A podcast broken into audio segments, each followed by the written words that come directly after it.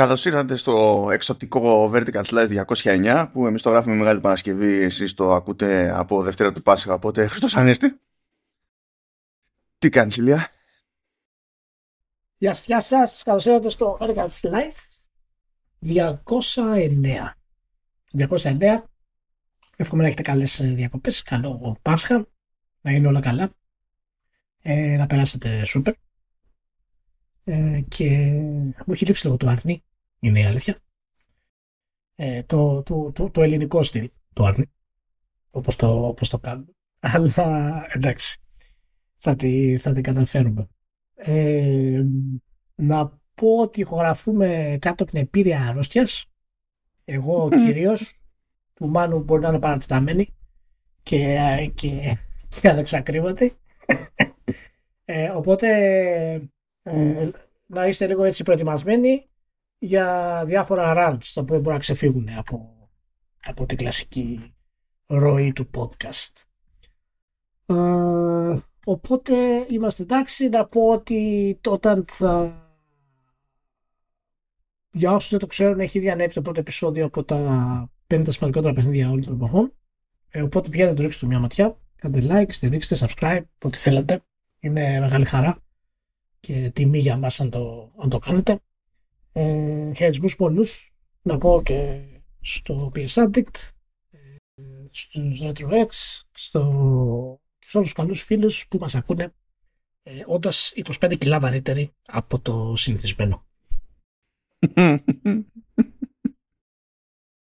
Ε, ε, προσωπικά ζω το, το, ένα δικό μου θαύμα Είχα τέτοιο, είχα οντοπάθεια για ένα χρόνο και υποτίθεται δεν διορθώνεται αυτό. Μόνο μανατζάρεται. Ξύπνησα μεγάλη τρίτη. Τέλος η οντοπάθεια. Δεν ξέρει κανείς γιατί. Μην ρωτάς. Είναι... Οπότε πήγα από τη φάση ε, πονάω για να δέσω κορδόνια στο δεν καταλαβαίνω τίποτα. Αλλά χρειάστηκε ένας χρόνος και κάτι για να κάνει κύκλο αυτή η ιδέα. Άντε βγαλάκρι.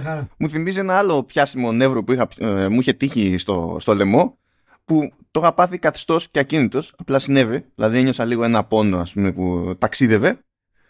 Και ύστερα δεν μπορούσα να σηκώσω το χέρι μου από μια μεριά πάνω από το ύψος του ώμου για από, τι ήταν, από Δεκέμβριο μέχρι Σεπτέμβριο. Και ξυπνάω μια μέρα του Σεπτέμβριο και όλα κομπλέ. Ε, δεύτερη φορά σε άλλο, σε άλλο φαινόμενο. Δεν ξέρω τι. Δεν... Προσπαθούν να συμπληρώσουν ένσημα. Δεν ξέρω τι γίνεται, αλλά τέλος πάντων στα θετικά πονάω λιγότερο. Ελπίζω να κρατήσει τέλος πάντων το πράγμα. Λοιπόν, έτσι πάμε εδώ πέρα. Ε, έχουμε μια ιδέα follow-up ε, για κάτι που λέγαμε με, το, με τον Κώστα του Καπάκη το, το, το επεισόδιο. Διότι σε κάποια φάση είπα ότι οι πωλήσεις του Steam Deck έχουν φτάσει στα 3 εκατομμύρια και τελικά το θυμόμουν λίγο στραβά και είναι ότι θα ξεπεράσουν τα 3 εκατομμύρια μέσα στο 2023. Τουλάχιστον αυτό λένε οι, οι προβλέψεις. Έχω βάλει και ένα σχετικό link εδώ πέρα βάσει του οποίου υποτίθεται ότι έχουν φύγει μέσα στο 22 περίπου 1,62 εκατομμύρια ε, και έτσι όπως πάει το 23 και μέχρι το τέλος του αναμένεται να φύγουν άλλα 1,85 για να πάει η σούμα τελικά στα, ε, στα 3 και, 3 και κάτι, 3, 300 θα είναι αυτό, κάτι, κάτι τέτοιο. Αν δεν στραβώσει κάτι στη, στη διαδρομή. Οπότε, we're not there yet, αλλά τέλος πάντων, ε, εντάξει, το διορθώσαμε, σαν βάση. Αυτό φεύγει, τελειώσαμε από follow-up, δεν χρειάζεται να το ταλαιπωρήσουμε άλλο. Από transmedia μεριά, ε, να πούμε ότι έχει ξεπατωθεί το Super Mario Bros. Movie. Έχει ξεπατωθεί. Έκανε τέτοιο καλά. Μ' αρέσει που λένε opening weekend, λες και υπολογίζουν τριήμερο, ενώ είναι πενθήμερος στην πραγματικότητα, αλλά έκανε τζίρο 377 εκατομμύρια, ξεπερνώντας το αντίστοιχο ρεκόρ από το, από το Frozen, το οποίο... Δεν ήταν ακριβώς προβλεπέ. ναι, αυτό, αυτό παρά ήταν. Παρά ήταν. Ναι, δηλαδή το ότι, και, το ότι ξεπέρασε το άνοιγμα του τελευταίου Ant-Man, λες τέλος πάντων το κατανοώ. Το ξεπερνάω σε ε, κάτι, το Frozen. Σε, σε κάποιο βαθμό, ναι, αλλά το Frozen. Ναι, ήταν λίγο θεματάκι. Οπότε δεν έχει πρόβλημα πιστεύω η Nintendo. Είναι ok. Και την επόμενη φορά που θα ανακοινώσει παιχνίδι Mario, θα φτάσουμε σε. Ψέσουμε ε. και η Nintendo. Ε, φαντάζομαι, ναι. Είναι εντάξει. Είναι ναι. εντάξει. είναι καλά. λοιπόν, ε, την είδα την ταινία κι εγώ. Ε, και εντάξει, μπορώ να πω ήταν πολύ διασκεδαστική. Ε, δεν είναι καλή ταινία, βέβαια. Ε, για τα κινηματογραφικά. Πώς τολμάς, αφού το user score είναι τέρμα θεού, είναι 90 τόσο.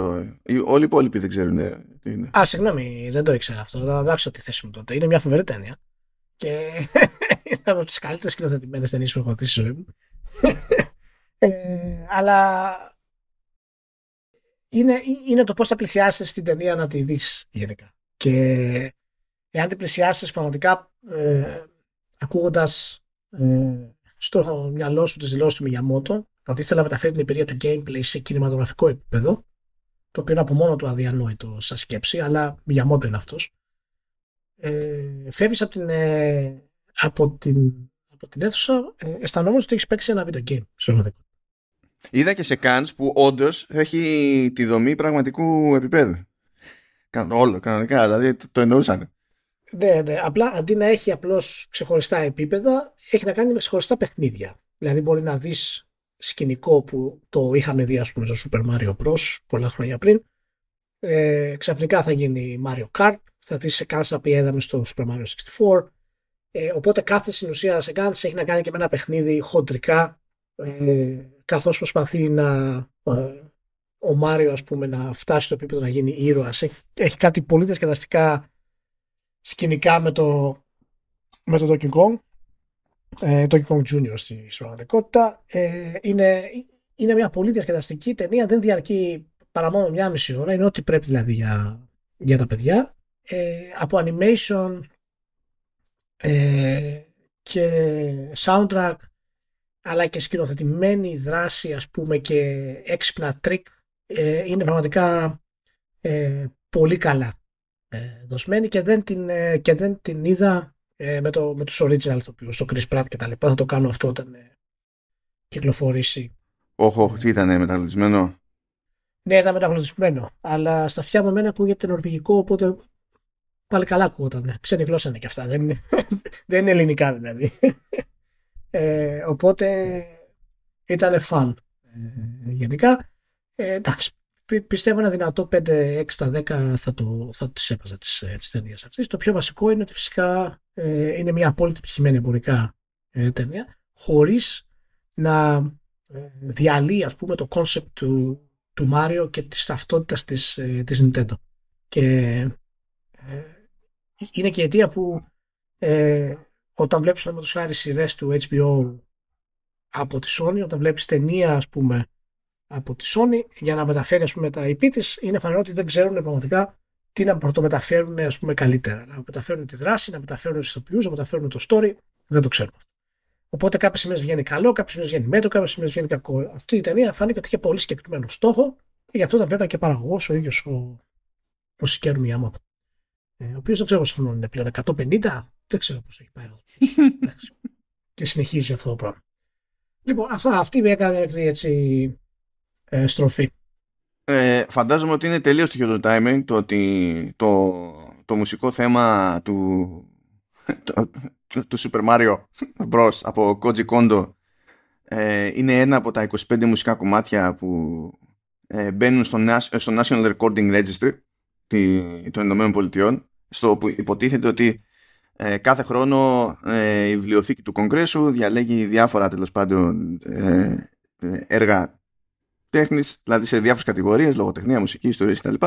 που θεωρεί ότι πρέπει να τα έχει ε, η ίδια η βιβλιοθήκη και να τα συντηρεί. Γιατί έχουν ειδική βαρύτητα, ε, ιστορική σημασία κτλ. Ε, αυτό εμένα μου κάνει λίγο περίεργα σαν φάση και δεν είναι το μόνο σε αυτό το επεισόδιο που θα μου κάνει περίεργα διότι δεν διαφωνώ με το κόνσεπτ Απλά, ξέρεις, ε, είναι σαν να ταυτόχρονα, άμα το σκεφτόσουν αυτό, αυτό από την Ελλάδα, ότι βγαίνει η Ελλάδα και αποφασίζει τέλος πάντων ότι θα διατηρεί στον αιώνα τον άπαντα ε, κάποιο αντίγραφο του μουσικού θέματος Super Mario Bros. Πώς, πώς θα σου καθόταν αυτό ρε παιδί μου; Σαν, σαν, δηλαδή με το κόνσεπτ του στυλ για κάποιο λόγο ε, είμαστε εμείς αρμόδιοι να το κάνουμε αυτό. Ναι. έτσι, έτσι μου κάθεται λίγο και με, τη, με την Αμερική το οποίο μου θυμίζει ένα άλλο πράγμα που με τσάντισε προ μηνών βασικά είχα ε, τέλος πάντων κα, κατά τα άλλα τους συμπαθώ δεν έχω πρόβλημα αλλά ε, υπάρχει υποτίθεται το πώς το λέει National Video Game Museum το, το αμερικάνικο κάτσε να το να θυμηθώ δεν το θυμάμαι ναι νομίζω ότι είναι National Video Game Museum ε, που κάνει συντήρηση ε, παιχνιδιών κτλ. κτλ, κτλ. Και έπεσε μια συνέντευξη με τον τύπο που το τρέχει. Και έλεγε ότι φυσικά λέει, αν είναι να υπάρχει ένα μουσείο για τα video games και να συντηρεί τα πάντα, ξέρω εγώ, ή να έχει προτεραιότητα για να έχει αντίγραφα από τα κάτι, πρέπει να είναι, λέει, ε, επί αμερικανικού εδάφους, διότι όπως και να το κάνουμε, ε, στην τελική τα video games είναι αμερικανική υπόθεση. Εκεί, εκεί πάγωσα. πάγωσα. Δηλαδή ήμουν σε φάση σ' αγαπάω, σε εκτιμάω, αλλά ε, πόσο αμερικανική αντίληψη της πραγματικότητας αυτό το πράγμα. Δηλαδή δεν μπορούσε καν να συλλάβει ότι από τη στιγμή που το έργο διαμορφώθηκε σε ένα τελείως άλλο μέρος από μια διαφορετική κουλτούρα κτλ.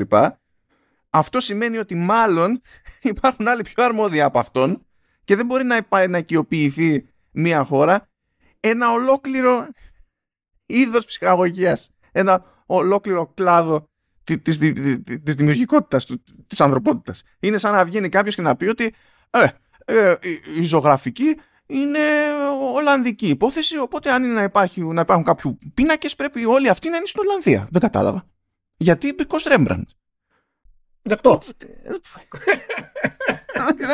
και τρε, τρελαίνομαι με αυτά και φυσικά δεν μπορούσα τώρα αυτό δεν στο έβαλα σαν link γιατί δεν το είχα στο πρόγραμμα αλλά τώρα κολλάει στη συζήτηση.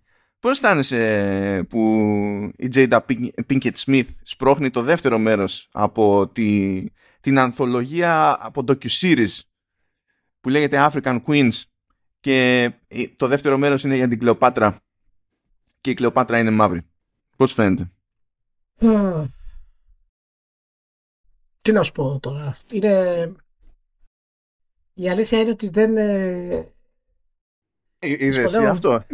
Δυσκολεύομαι πολύ να βρω έτσι, κάποια λόγια για να το εκφράσω. Καταλαβαίνω απόλυτα την ανάγκη να έχουμε μαύρους τοπιούς. Ε, να σπρώχνουμε δηλαδή περισσότερο ας πούμε, το γυναικείο φύλλο ως δύναμη. Το καταλαβαίνω αυτό το πράγμα και είναι είναι αναγκαίο ούτως ή άλλως για να υπάρξει μια καλύτερη ισορροπία. Και νομίζω ότι τελευταία το κάνουμε τα τελευταία χρόνια το κάνουμε αυτό πολύ περισσότερο από οποιαδήποτε άλλες, άλλη εποχή ε, στο, στη ψυχαγωγία γενικότερα. Έτσι. Και το οποίο είναι πολύ θετικό. Ε, απλά δεν βλέπω τον λόγο όταν υπάρχει τέτοια παραποίηση in your face ε, αλλαγή.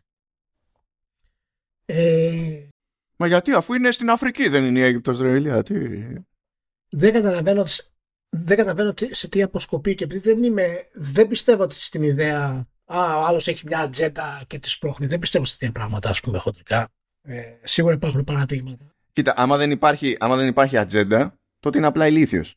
Δεν ξέρω γιατί αυτό είναι αυτόματα ναι, θετικότερο, α πούμε. Αυτό λέω, ε, ε, υπάρχουν κάποια παραδείγματα, γιατί η ατζέντα, άμα έχεις ατζέντα να σπρώχνεις στο γυναικείο φύλλο ή να σπρώχνεις με τους έγχρωμου ηθοποιού περισσότερο κτλ. Αυτό δεν είναι δεν χρειάζεται να το λέμε ατζέντα. Είναι κάτι το οποίο θέλουμε. Δεν είναι ατζέντα. Δεν χρειάζεται να το κάνεις κρυφά. Είναι κάτι το οποίο πρέπει να κάνουμε. Αλλά κάποιες περιπτώσεις σαν αυτή, πραγματικά μου φαίνεται ότι είναι συγκεκριμένος δάκτυλος από πίσω, παραπίσει ιστορία, απλά και μόνο για να καλυφθεί ας πούμε το, το ρεύμα ας πούμε της ε, σύγχρονης κουλτούρας που μας διέπει. Γιατί δεν μιλάμε για ταινία, έτσι, μιλάμε για δραματοποιημένο ντοκιμαντέρ, είναι το Q-Series. Ε, αυτό, αυτό δηλώνει πως είναι και είναι μέρος του African Queens που κολλάει τεχνικώ African Queen. Δεν ναι. έχω πρόβλημα. Αλλά δεν, άμα θες να κάνεις για την Κλεοπάτρα, κάνε για την Κλεοπάτρα, αλλά άμα αυτό πηγαίνει πακέτο με ολόκληρη θεωρία σύμφωνα με την οποία η Κλεοπάτρα ήταν ε, μαύρη, σε εκτός τόπου και χρόνου. Και στην πρώτη σεζόν του African Queens, τέλος πάντων, δεν είναι δηλαδή ότι δεν έχεις προσωπικότητα να, να σπρώξεις. Είχαν τη Βασίλισσα Εντζίνγκα που ήταν από το βασίλειο του Εντόγκο, ε, νυν Αγγόλα. Έτσι, κανένα πρόβλημα. Κάθισα και ε, έμαθα staff που δεν ήξερα, ας πούμε. και καλά κάνουν. Αλλά, ρε φίλε, δηλαδή, too much effort, ας πούμε. Είναι λίγο τραβηγμένο. Δεν ξέρω ακόμα αν αυτό μπορεί να πάρει κάποια αρνητική χρειά γενικότερα, αν θα δημιουργήσει κάποιο πρόβλημα γενικά ε, ουσιαστικό πρόβλημα δηλαδή. Αλλά ε, έχω μια επιφύλαξη με δεδομένο το πώς μεγαλώνουν οι γενιέ σήμερα το 15, 16, 17, 18 ότι επειδή φαίνεται ότι η γνώση έχει να κάνει πολύ περισσότερο με ε, την ανακύκλωση της πληροφορίας και όχι με την πραγματική γνώση μπορεί σε 30-40 χρόνια να υπάρχει και βιβλιογραφία που να υποστηρίζει ότι η Κλοπάτρα ήταν μαύρη. Ήδη υπάρχει βιβλιογραφία, απλά δεν την παίρνεις στο σοβαρά. Έχει αυτό. Ναι, ναι, αλλά καταλαβαίνεις θέλω να πω. Οπότε, anyway, Εντάξει. Εδώ μεταξύ πετυχαίνεις μερικούς και λέει: ε, τόσα χρόνια. Ε, εντάξει, το λέμε, αλλά τόσα χρόνια από το λέμε στη, ε, στην Αίγυπτο ε, δεν θα είχαν προσμίξει και τα λοιπά. Αυτό είναι σαν να βγεις και να πεις ότι υπήρχε κάποιος ε, που μάλλον ήταν μαύρος. Και γιατί δεν στέκει στην περίπτωση των Αψβούργων, επειδή οι Αψβούργοι δίνανε πόνο στην αιμομηξία. Γιατί δεν στέκει στην περίπτωση των Πτολεμαίων, γιατί οι Πτολεμαίοι δίνανε πόνο στην αιμομηξία. Λίγο δύσκολο να το, να το πετύχεις λίγο αυτό το πράγμα. Μα είχαν 8 γενιές αιμομηξία μέχρι να βγει η Κλεοπάτρα. Ναι, ναι. το great, great, great, great grandfather. 8 γενιές είναι εδώ, μέτρησα. Και ήταν τέτοιο, ήταν και τοπικό έθιμο. Έτσι, ήταν, το υιοθέτησαν επειδή ήταν το default της φαραωνικής Αιγύπτου. Αλλά τώρα τέλος πάντων. Τι να. Ξαναλέω, δεν ξέρω αν θα όντως θα προκαλέσει κάποιο ιδιαίτερο κακό σε αυτό το πράγμα, αλλά είμαι αρκετά έτσι. Ε, ε, σκεπτικιστής σε, σε τόσο τραβηγμένα πράγματα άμα το κάνεις για φαν, δηλαδή να πεις ότι θα βγάλω το Αχιλέα να είναι μαύρο ή το Ζους να είναι Ιάπωνα, παραδείγματος χάρη, να τον παίξεις το ποιό και θες να κάνεις το cross cultural και τα λοιπά, μία φάση, το καταλαβαίνω, αλλά μία, μία σειρά που σκοπό έχει να ενημερώσει, να πληροφορήσει, να εκπαιδεύσει στην ουσία ε, και φτάνει σε τέτοιο σημείο, σημαίνει διάφορα πράγματα. Και το προμοτάρει αναλόγως και το, το προμοτάρει αναλόγως και το Netflix. Έχει δηλαδή ξεχωριστά social media για, και καλά για black content και έχει ξέρω εγώ Twitter account που λέει strong black lead. Επίσημο το, το Netflix. Και σπρώχνει από εκεί strong black lead. Και λες anyway, προχωράμε. Ναι προχωράμε προχωράμε. Λοιπόν ε, αποχωρεί λέει από το game development που τέλος πάντων πώς να το πεις και λίγο σχετικό αυτό ο American McGee δεν ξέρω ποιος θυμάται πλέον αλλά έκανε μια τελευταία απόπειρα εκεί να τα βρει με, τη, με την EA για να βγάλει καινούριο Alice. Η EA του ρίξε άκυρο. Λέει ότι ε, με βάση τη internal analysis of the IP, market conditions and, details of the production proposal δεν βγαίνει από την πλευρά της EA. Επίσης η EA δεν θέλει να αποχωριστεί το IP για να το πάρει ο American McGee και να το δουλέψουμε κάποιος άλλος γιατί λέει είναι an important part of EA's overall game catalog. Τώρα αυτό εντάξει είναι ατάκα κονσέρβα. Ok. Okay. Και με αυτά και με αυτά είδε και από είδε, σου λέει έχουν περάσει και τόσα χρόνια που είμαι στην πιάτσα και λέει ο American McGee, τέλος πάντων ε, δεν ξανασχολούμαι γενικά με το game development, δεν μπορώ άλλο. Ευχαριστώ, γεια σας. Θα θυμάσαι τα, τα άλλη ηλία. Τα θυμάμαι τα άλλη και είχαν κάνει και καλό έτσι τόρο όταν είχαν, όταν είχαν βγει για το πώς πλησίασαν τα, τις κεντρικές τους συστηματικές ε, και ήταν μάλιστα και τα βία. Ε, αλλά δεν νομίζω να πρέπει να περιμένουμε μια εταιρεία να αφήσει IP σε, σε κάποιον δημιουργό. Έτσι δεν υπάρχει καμία περίπτωση γιατί ποτέ δεν ξέρεις τι μπορεί να συμβεί. Ποτέ δεν ξέρεις μπορεί να συμβεί. Οπότε, αν κάποιος περίμενε ότι θα πάρει ομογγύ το, το IP και θα πάει να, από πόρτα σε πόρτα να, να βρει funding για το επόμενο, ε, δεν, θα, δεν θα γίνει. δεν, είναι, δεν είναι δυνατόν να γίνει αυτό το πράγμα. Εδώ μεταξύ, τι όνομα, φίλε, τι, και αυτό; Ναι. Πραγματικά, τι, τι, τι, όνομα, τι όνομα; Από τα λοιπά περίεργα προέκυψε ότι ενώ απέχουμε πόσο, ξέρω εγώ, ε, καμιά δεκαπενταριά μέρες χοντρικά πόσο, πόσο είναι από την κυκλοφορία του Redfall. Ναι. Φύτρωσε η Bethesda και λέει ότι στο λανσάρισμα δεν θα έχουμε λέει performance mode στα, στα Xbox. Γιατί ξέρω εγώ δεν προλαβαίναμε και τα λοιπά θα το βάλουμε λέει μετά. Και το είδα αυτό και λέω πόσο Bethesda. Πόσο. Εντάξει. Εντάξει. Καλά δεν βλέπω και το πρόβλημα εγώ σου πω την αλήθεια. Δηλαδή δεν καταλαβαίνω. Είδα και άλλους που κάνανε πώ στο facebook oh, το πόσο δύσκολο πρέπει να είναι, τι χάλια πάει το development της Microsoft και, και κάτι τέτοια, επειδή δεν θα έχει ένα mode 60 FPS με το που ξεκινήσει το παιχνίδι, μπορεί να γίνουν χίλια δύο πράγματα και να βγεις σε ένα μήνα με update ή σε δύο μήνες με update. Τόσο μεγάλο πρόβλημα είναι. Τόσο πολύ σας, προβλημα... σας προβληματίζει δηλαδή ότι θα έχει 60 FPS. Εντάξει, χαλαρώστε λίγο. θα βγει, δεν θα αργήσει να βγει. Αυτό που είδα σαν επιχείρημα κάπου ήταν και καλά ότι ναι, αλλά όταν το δείχνουν και το προμοτάρουν, το δείχνουν μονίμως στα 60. Απ' την άλλη, βέβαια, μπορείς να πεις εκεί ως αντίλογο ότι ναι, στο PC θα μπορεί να λειτουργήσει στα 60. Και αυτό που σου δείχνει είναι μια έκδοση που στο λανσάρισμα θα υπάρχει. Ε, δεν σου έλεγε ποτέ ότι στητάζω για τη συγκεκριμένη μπάντα ή αυτά είναι τα settings μου, ξέρω εγώ. Οπότε τεχνικώ δεν μπορείς να πεις ότι σε παραπλάνησε, ας πούμε, ή, ή κάτι τέτοιο. Από την άλλη, γενικά έτσι όπως είναι στημένο το παιχνίδι, λες εντάξει, ξέρω εγώ, τόσο καιρό το δουλεύετε, έχει πάει από καθυστέρηση σε καθυστέρηση, καθυστέρηση σε καθυστέρηση και ακόμα, και ακόμα δεν βγαίνει το σύγχυ το ρημάδι. Αυτό είναι περισσότερο θέμα διαχείρισης ε, του marketing παρά, πα, πα, παρά πρόβλημα της ε, της ανάπτυξης ανάπτυξης. Γιατί όταν ανακοινώσει το παιχνίδι και δεν είναι έτοιμο, όταν δεν έχεις πρόγραμμα σωστό για να ξέρεις πότε πρέπει να το ανακοινώσεις, ε, και λες, έχει κυκλοφορήσει τότε, έχει κυκλοφορήσει τότε και ξαφνικά ανακαλύψεις μετά από 6 μήνες, 8 μήνες ότι δεν μπορείς να έχεις 60 FPS. Προφανώς αυτό το πρόβλημα είναι αρχικό θέμα διαχείρισης ε, του, του marketing. Δηλαδή δεν έπρεπε να κάνεις ανακοίνωση όταν την έκανες στο παιχνίδι. Αυτό πήγαινες πιο αργά. Και από αυτή την έννοια. Αλλά από την άλλη κιόλας, εντάξει, δεν είναι κάτι τόσο ιδιαίτερο πρόβλημα. Παιδιά, κατεβείτε από το άλογο σας. Γενικότερα, εντάξει. Δεν είναι, δεν, δεν είναι μεγάλο πρόβλημα. Θα βγει update ε, ένα μήνα μετά ή δύο μήνες μετά. Δεν θα πεθάνετε. Πραγματικά. θα τα καταφέρετε να επιβιώσετε. Βασικά σε επιβιώσει το Redfall να δούμε πώς θα είναι στην πράξη αυτό γενικά. Ρε σαν παιχνίδι και εντάξει. Το Redfall θα είναι, θα είναι ένα φαν παιχνίδι της Arcane με τα προβλήματά του και τα, και τα χάροπα. Αυτό δεν πρόκειται να είναι κάτι τρομερό το Redfall. Δηλαδή, τουλάχιστον σε θέμα IP για τη Microsoft, δεν πρόκειται να είναι κάτι φοβερό. Και αν νομίζουν ότι θα, θα είναι, είναι γελασμένοι, ας πούμε. Έχει, έχει πλάκα πάντως ε, που από τη στιγμή της ανακοίνωσης κιόλας, αλλά και στο λαντσάρισμα και τέτοια το Deathloop ήταν ε, τίγκα στο hype. Αλλά το Redfall που είναι μόνο στην μπάντα της Microsoft δεν μπορεί να χτίσει hype που να έχει το Θεό Μπάρμπα.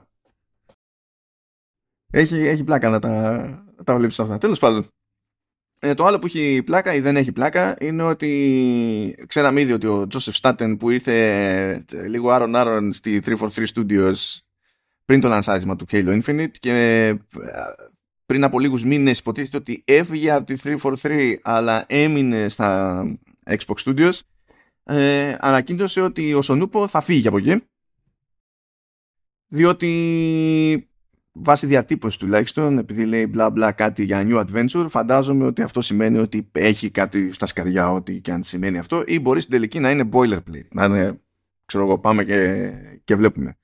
Αλλά άλλο ένα μπρος πίσω για το Joseph Staten που είναι από την αρχή του, του franchise. Και άλλη μια, τέτοιο, άλλη, άλλη μια κίνηση που τη βλέπεις από τη δουλειά της Microsoft και δεν μπορείς να υπολογίσεις τίποτα πλέον για το τι συμβαίνει με το, με, με το Halo.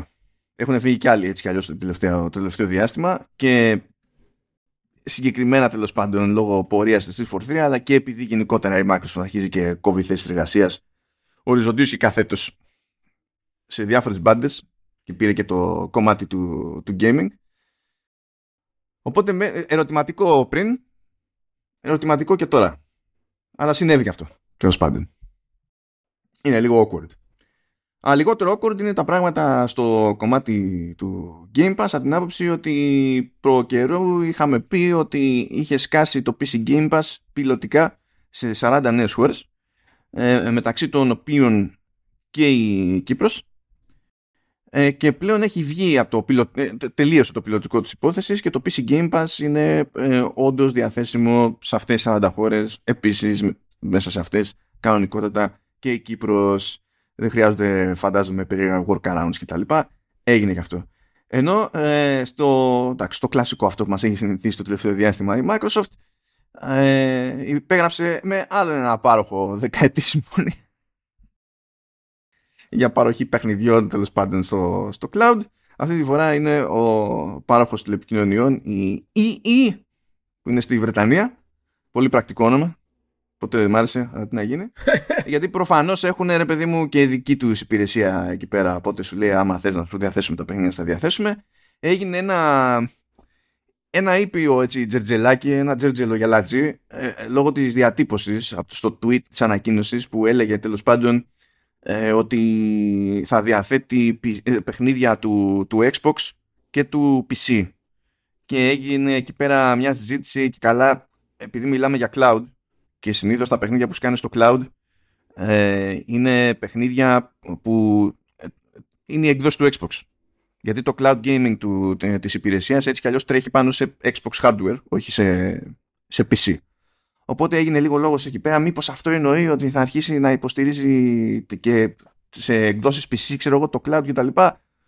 Ε, ε, να πω την αλήθεια, ε, εγώ νομίζω ότι απλά έτυχε και η διατύπωση είναι έτσι με τη λογική ότι κάποια παιχνίδια που υπάρχουν στο Xbox και γενικά ο κανόνας είναι ότι αν κάνει τον κόπο γενικά η Microsoft και βγαίνει ένα παιχνίδι στο Xbox αυτό μάλλον σημαίνει ότι βγαίνει και στο PC άρα τεχνικώς είναι και PC game άρα διατίθεται και αυτό ξέρω εγώ και ό,τι να είναι. Απλά χτυπηθήκαν εκεί πέρα λίγο για να βγάλουν από τη μίγα ξύγκη ρε παιδί μου. Ναι. Speaking of Speaking of, of ξύγκη. Ναι. Αυτό ακριβώς. Και όχι αυτό, εμείς δεν έχουμε χωνέψει έτσι. Εμείς γράφουμε Μεγάλη Παρασκευή, δεν το έχουμε πρόχειρο. Οπότε. Ναι, έχουμε περιθώριο να μπουκώσουμε με το λάθος τρόπο τώρα. Λοιπόν, ανακοινώθηκε ο ερχομός του Ubisoft Plus Multi-Access στο Xbox. Αυτό περίεργο έτυχε να το γνωρίζω μια εβδομάδα νωρίτερα. Ευτυχώς που δεν ξεχάστηκα να το πω σε, σε άνθρωπο, διότι μου είχε, τάξει, μου είχε, μου είχε κάτσει τέτοιο ε, μετάφραση του Xbox για τη, για τη φάση αυτή και είχα και τιμές κανονικά και τέτοια, αφού δεν έκανα κανένα brain fart να μαζέψουν. Πάλι καλά. Γιατί έχουν ένα NDA γενικό που έχω υπογράψει, οπότε με κάνουν, με κάνουν τόπι για οτιδήποτε ανά πάσα και στιγμή. Τέλος πάντων, τι είναι το Ubisoft Plus Multi-Access. Ε, έχει, είναι λίγο διαφορετικό αυτό που παίζει στο PlayStation από την άποψη ότι υπάρχει το, το Ubisoft Plus PC. Και η λογική εκεί είναι ότι πάρτε εδώ πέρα ό,τι να είναι από τίτλο Ubisoft, στις εκδόσεις Ultimate Gold, whatever, ό,τι είναι, το, όλα τα expansion και τα λοιπά, ε, από την πρώτη μέρα κυκλοφορίας και τα συναφή. Και κάνει και κάποια κονέ Ubisoft μερικές φορές για πιο indie games που δεν είναι και καλά δικά της παιχνίδια τέλος πάντων. Απλά συνήθως αυτά τα χώνει μέσα στην υπηρεσία και μετά από ένα εξάμεινο φεύγουν, έρχονται άλλα και πάει λέγοντας. Τώρα το multi-access στην ουσία είναι ένα tier ακόμη στο Ubisoft Plus, είναι πιο ακριβό δηλαδή. Και όταν πληρώσεις για multi-access τότε έχεις και το Ubisoft Plus στο PC αλλά και το αντίστοιχο στο Xbox που εκεί πέρα έχει λιγότερα παιχνίδια γιατί υπάρχουν ένα μάτσο παιχνίδια που δεν υπάρχουν για Xbox έτσι κι αλλιώς. Αλλά τέλος πάντων έχει, έχει κάμποσα έχει, είναι δεκάδες αυτά που έχει σε Xbox τουλάχιστον. Έχει σχεδόν τα πάντα από Assassin's, σχεδόν τα πάντα από Far Cry και τα λοιπά. Αυτό, αυτά είναι αρκετά προβλεπέ. Όπως καταλαβαίνετε. Έχει risk. Επιτέλους θα πληρώσουμε μια υπηρεσία για να παίζουμε risk. Έχω σκάλαμα με risk, αλλά όχι τέτοιο σκάλαμα με risk. έχει, διαφορά. Βέβαια, ε, υποτίθεται ότι υπό νορμά συνθήκες το Ubisoft Plus κάνει ένα 15 για να πεις ότι παίζω τα άπαντα της Ubisoft συν κάποια εξταδάκια στο PC. Το Multi-Access, που είναι ο μόνος τρόπος να κουμπώσεις αυτή την υπηρεσία και στο Xbox, δεν είναι ότι έχει κάποιο tier που να είναι μόνο το Ubisoft Plus μόνο για το Xbox. Ε, είναι 18. Δηλαδή η Ubisoft φαντάζεται ότι κάποιος θα δώσει περισσότερα από το Game Pass Ultimate ε, για να παίξει στο Xbox ένα υποσύνολο των τίτλων της ίδιας Ubisoft. Ποιο χέρι πρέπει να σφίξω; Πιάνω το χέρι για αυτή την τιμολόγηση. Τι είναι τούτ. Εντάξει, όπως είπαμε η εταιρεία είναι σε αποσύνθεση. και ετοιμάζεται, ετοιμάζεται να εξαγοραστεί. Αυτή είναι η πορεία της και θα γίνει αυτό το πράγμα. Πλέον έχει πέσει ε, είναι, είναι τελείως είναι τελείως off αυτά τα πράγματα. Πρώτον, ακόμα και τα παιχνίδια που προσφέρει είναι αδιάφορα. Εντελώς αδιάφορα.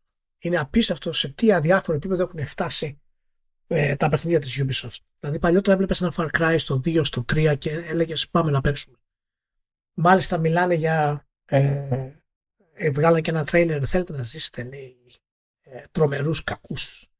Παίξτε το, τα Far Cry, Και όλα αυτά, ενώ ξέρουμε ότι το, το γράψιμο της Ubisoft είναι, είναι απαράδεκτος κακιστός, στις καλύτερες περιπτώσεις με κάποιες πολύ μεγάλες, ε, μικρές εξαιρέσεις σε κάποια Assassin's Creed. Από εκεί και πέρα πραγματικά βλέπεις τη σειρά όλων των Assassin's Creed και σε πιάνει κατάθλιψη βλέποντας είναι διαθέσιμα έτσι, ε, πάνω από 10 Assassin's Creed Και... Ναι, αλλά το key selling point είναι τα, είναι τα Watch Dogs, ηλιά, και το ξέρεις. Ναι, ναι, ναι, ναι.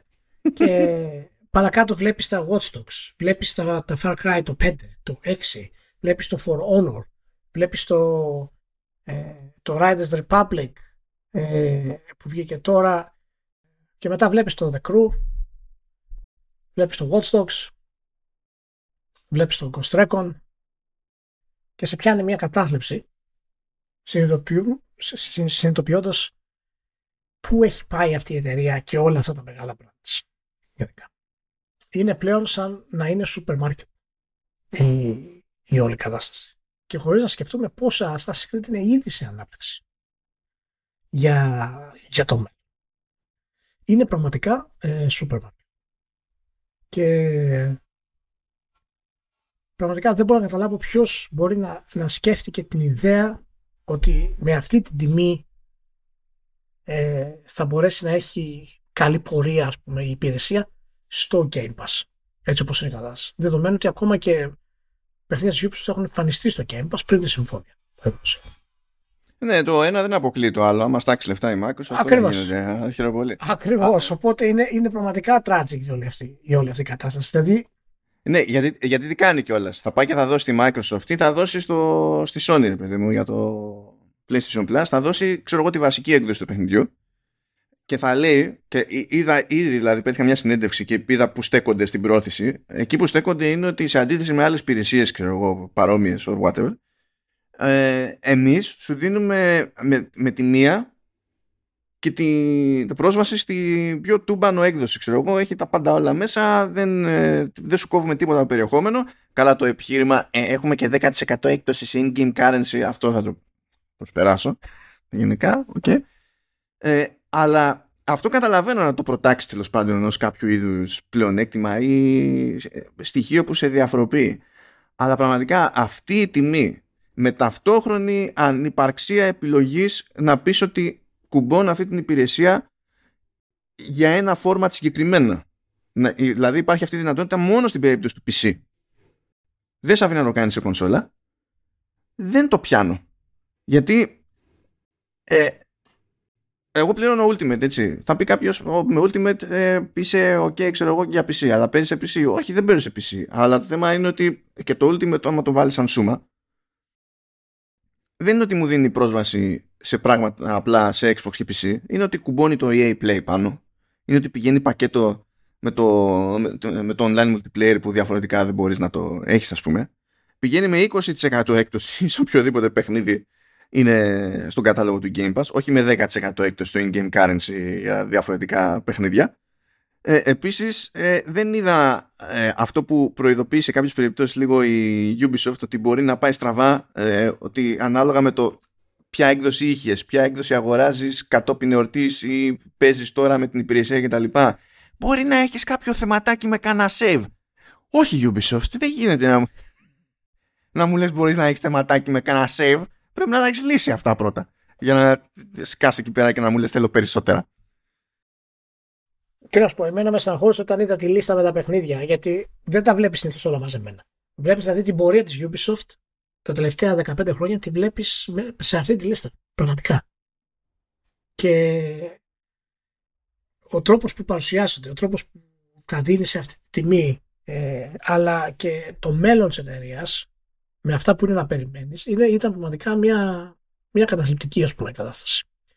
Τέλος πάντων, ε, Α δούμε. Τι, αυτό που δεν έχουν φάει την εταιρεία να κάνει και όλες τις υπηρεσίες. Να έχει Rainbow Plus. Ε, Rainbow Plus λέω. Βλέπω το Rainbow Six Extraction μπροστά και το Rainbow Six ε, Siege. Ε, και τώρα αυτές οι μέρες είναι που ε, κάνει, τρέχει beta για το X Defiant που είναι άλλη μια απόπειρα σε free to play. Διότι δεν μπορεί να δεχτεί ότι έχει φάει τόσες μούτζες και ότι δεν της έχει κάτσει ένα παιχνίδι σε αυτή την κατηγορία. Δεν μπορεί να το χωνέψεις με τίποτα. Και συνέχεια. Και λεφτά, και λεφτά, και λεφτά. Και, και. Ε. δεν μπορώ. Δεν μπορώ. Τέλος πάντων. Να κάνουμε ένα γρήγορο διάλειμμα, να αρχίσουμε καλή χώνεψη στη, στη Leap, το Creative Studio που υποστηρίζει τόσο καιρό Vertical Slice, Commandos και, και Halftone FM.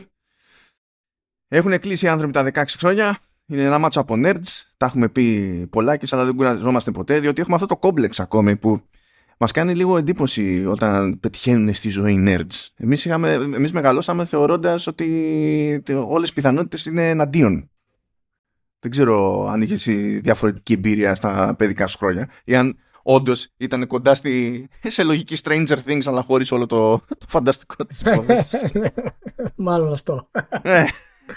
Ναι. Αυτό, ναι. Okay, οπότε μας να το παίρνουμε λίγο πατριωτικά. Είναι σαν να το ναι, ζούμε κι εμείς από σπόντα λίγο. Κάποιος διάλογο nerd πρέπει να πετυχαίνει από εδώ και από εκεί και να μην είναι μόνο το, το Bill Gates που τέλος πάντων το ψυχή του και αυτού.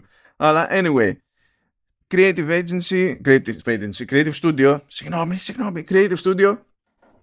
Οπότε τα πάντα όλα, 3D Engines, Web Technologies, μπλέκει με, με Metaverse, το, το, το ορθόδοξο που έχει την ιδέα του Zuckerberg, τέλος πάντων, δεν και καλά, που ε, δεν ξέρω αν παρατήρησες Ηλία, από εκεί που έλεγε ο Zuckerberg Metaverse, Metaverse, Metaverse, Metaverse, Metaverse, είναι ε, φέτος ξεκάθαρα το focus της εταιρείας είναι το AI. Γιατί πάνω απ' όλα υπάρχει πλάνο. Το AI στο Metaverse. Ε, ναι, είναι, υπάρχει, υπάρχει πλάνο, υπάρχει πλάνο. Ε, τρέχει παράλληλα projects, ρε Ναι, ναι, είναι. Κάποιο, κάποιο θα πετύχει. Γιατί έτσι όπως θα μπεις σε ένα μπακάλικο, ρε παιδί μου, έστω ότι βρήκες μπακάλικο. Έτσι, ε, υπάρχει ένα ράφι με Metaverse, θα υπάρχει ένα ράφι με, με AI. Τα βάζεις και τα δύο στο, στο ύψος της ματιάς και έχουν ανάλογη προτεραιότητα. Έτσι πηγαίνει και ο, και ο Zuckerberg. Τι να, τι να γίνει. Ευτυχώς δεν πηγαίνει έτσι. η, η Leap, ευτυχώς για όλους. Οπότε, τέλος πάντων, επειδή έχουν όλο αυτό το σετάκι από τα εργαλεία στη, σε, σε αλυσίδα, προσπαθούν και ο στόχος αυτός είναι πάντα να ε, πιάσουν τέλος πάντων τη δημιουργική σκοπιά στην όλη υπόθεση και γι' αυτό μπορούν να βάζουν στοιχεία κατά μία έννοια τέλος πάντων ή τουλάχιστον σύμφωνα με την αντίληψη άλλων outfits ετερόκλητα και θα πούνε ότι ναι, μπορούμε να κάνουμε κάτι σε physical ε, space με interactivity. Μπορούμε να κάνουμε κάτι να είναι software only. Μπορούμε να κάνουμε κάτι που να είναι τελείως καστομιά για εσωτερική χρήση κατανάλωση. Μπορούμε να κάνουμε κάτι που θα είναι consumer facing ε, οπότε είναι άλλο καπέλο και προφανώς είναι άλλες οι προτεραιότητες εκεί πέρα. Μπορεί να μην έχετε ε, ακόμα εικόνα για το τι σας βολεύει να κάνετε, θα βοηθήσουμε εμείς να βρούμε το κατάλληλο. Όσο θα περιμένετε να καταλήξουμε εμείς την ιδέα που δεν σας ήρθε, μπορείτε να χαζέψετε τη συλλογή μας από φιγούρες Warhammer. Μπορείτε να κάνετε, δεν υπάρχει πρόβλημα, δηλαδή κέφι να υπάρχει, καλή διάθεση και όλο το υπόλοιπο είναι, είναι, είναι κομπλέ. Είναι κομπλέ. Γι' αυτό είμαστε εδώ, γι' αυτό τα πηγαίνουμε καλά με τη, με τη ΛΥΠ και τους έχουμε εδώ να μας στηρίζουν τόσο καιρό. Στάθερα τους ευχαριστούμε για άλλη μια φορά. Και καλή ανάσταση να πούμε και στους ίδιους βασικά. Και μπορούμε να συνεχίσουμε να παίρνουμε φορά. Λοιπόν τώρα αυτό το βάλα στο πρόγραμμα για την πάρτι σου γιατί ξέρω ότι δεν θα το γλίτωνα. Έτσι κι αλλιώς. Όχι ότι ήθελα να το γλιτώσω αλλά ήξερα ότι ε, και στραβά να μου είχε ξεκινήσει η ημέρα, δεν θα, την, δεν θα την κλείτωνε. Είχαμε λοιπόν ένα state of play συγκεκριμένα για Final Fantasy 16. Που να θυμίσουμε ότι είναι ένας αποκλειστικός τίτλος στο PlayStation 5 που κάποτε κάποια στιγμή υποτίθεται να βγει σε PC, πιο κάποτε μπορεί να βγει οπουδήποτε αλλού ε, και ως γνωστόν αυτά είναι πάντα θετικά όταν συμβαίνουν για το party του, του PlayStation. Σημασία έχει να μην τα κάνει κανένα άλλος. Πέραν αυτού, το zoom είναι το ίδιο το Final Fantasy 16. Ήταν 25 λεπτά περίπου το state of play, ήταν από διάφορες πτυχές ας πούμε του gameplay με περιγραφή κτλ. Ε, εντάξει, ομολογώ ότι ήταν για, για ιαπωνική προσπάθεια το οργάνωση πληροφορίας ήταν εντάξει. Ήταν εντάξει. αλλά ήθελε λίγη προσπάθεια λίγο για να ε, να τονίσεις τέλος πάντων τα, τα, τα, σημαντικά. Δηλαδή, όταν θες να μου δείξεις το hub που φυσικά είναι το, ε, είναι το hideout του SID γιατί έχουμε και παραδόσει να τηρήσουμε. Όταν είναι να μου δείξεις το hub ε, καλό είναι να μου λες πρώτα ότι η διαχείριση των side quests γίνεται από εκεί και μπορώ να κάνω κατευθείαν travel στο side quest στο, ε, και στο quest giver μπροστά και όχι να πάω στην περιοχή και να ψάχνω στον ηλίθιο δηλαδή μου, μου, μου έχεις αυτή τη διευκόλυνση. Γιατί το ζήτημα είναι ε, να ευχαριστώ το gameplay όχι να ευχαριστώ το commute προς και από. Και αυτό δεν είναι προτεραιότητα στο, στο section που έχεις κάνει για να εξηγήσεις το hub, διότι πρώτα πρέπει να μου πεις ότι υπάρχει σμήθη στο hub και μπορώ να φτιάξω όπλα και, και, και κάτι τέτοια. Υπάρχει ένα θέμα εκεί λίγο προτεραιοτήτων, αλλά συνολικά είχε, είχε ωραία πραγματάκια. Τουλάχιστον έτσι όπως τα εξέλαβα εγώ. Δεν ξέρω που σου κάτσε σένα. Δεν ξέρω βασικά πρόλαβες να το δεις. Ή ναι, ναι. τώρα. Α, ωραία. Για πες, για πες. Ε, εντάξει, η αλήθεια είναι δεν μπορώ να πω ότι με ενθουσίασε. Ε, από θέμα παραγωγής είναι εκπληκτικό ε, και φαίνεται ότι φτάνει σε ένα επίπεδο τεχνολογίας για τη σειρά συγκεκριμένα που προσπάθησε να κάνει ήδη με κάποιο τρόπο στο 15 και είχε πολλά προβλήματα γιατί είναι από τα πιο μεταβατικά Final Fantasy το 15. Ε, από την άλλη, ε, τα πράγματα που μετράνε, η ουσία δηλαδή, δεν είδα ιδιαίτερη διαφορά με αυτά που έχουμε συνηθίσει όλα τα, όλα τα χρόνια. Δηλαδή, οι περιοχές θύμισαν πάρα πολύ κλασικές περιοχές, Final Fantasy 12. Είναι δηλαδή διάδρομοι στην ουσία. Ε, και οι μεγάλες ε, περιοχές ε, δεν είναι σε καμία περίπτωση open world. Ε... Καλά, πια αυτό το έχουν και για στην ουσία είναι στημένο και σε άλλο είδος πια. Το φτίζουν φορά παρτίδα action RPG, έτσι. Που τους έδωσε και το περιθώριο να κάνουν πράγματα για πρώτη φορά, ας πούμε, σε, σε fidelity με animation που δεν κάνανε προηγουμένως που έπρεπε να λειτουργήσουν με turn-based. Δηλαδή, βλέπεις ναι, ναι, animation ναι, ναι, τώρα σε αυτό και λες είναι, είναι όντως Final Fantasy. Αλλά, ναι.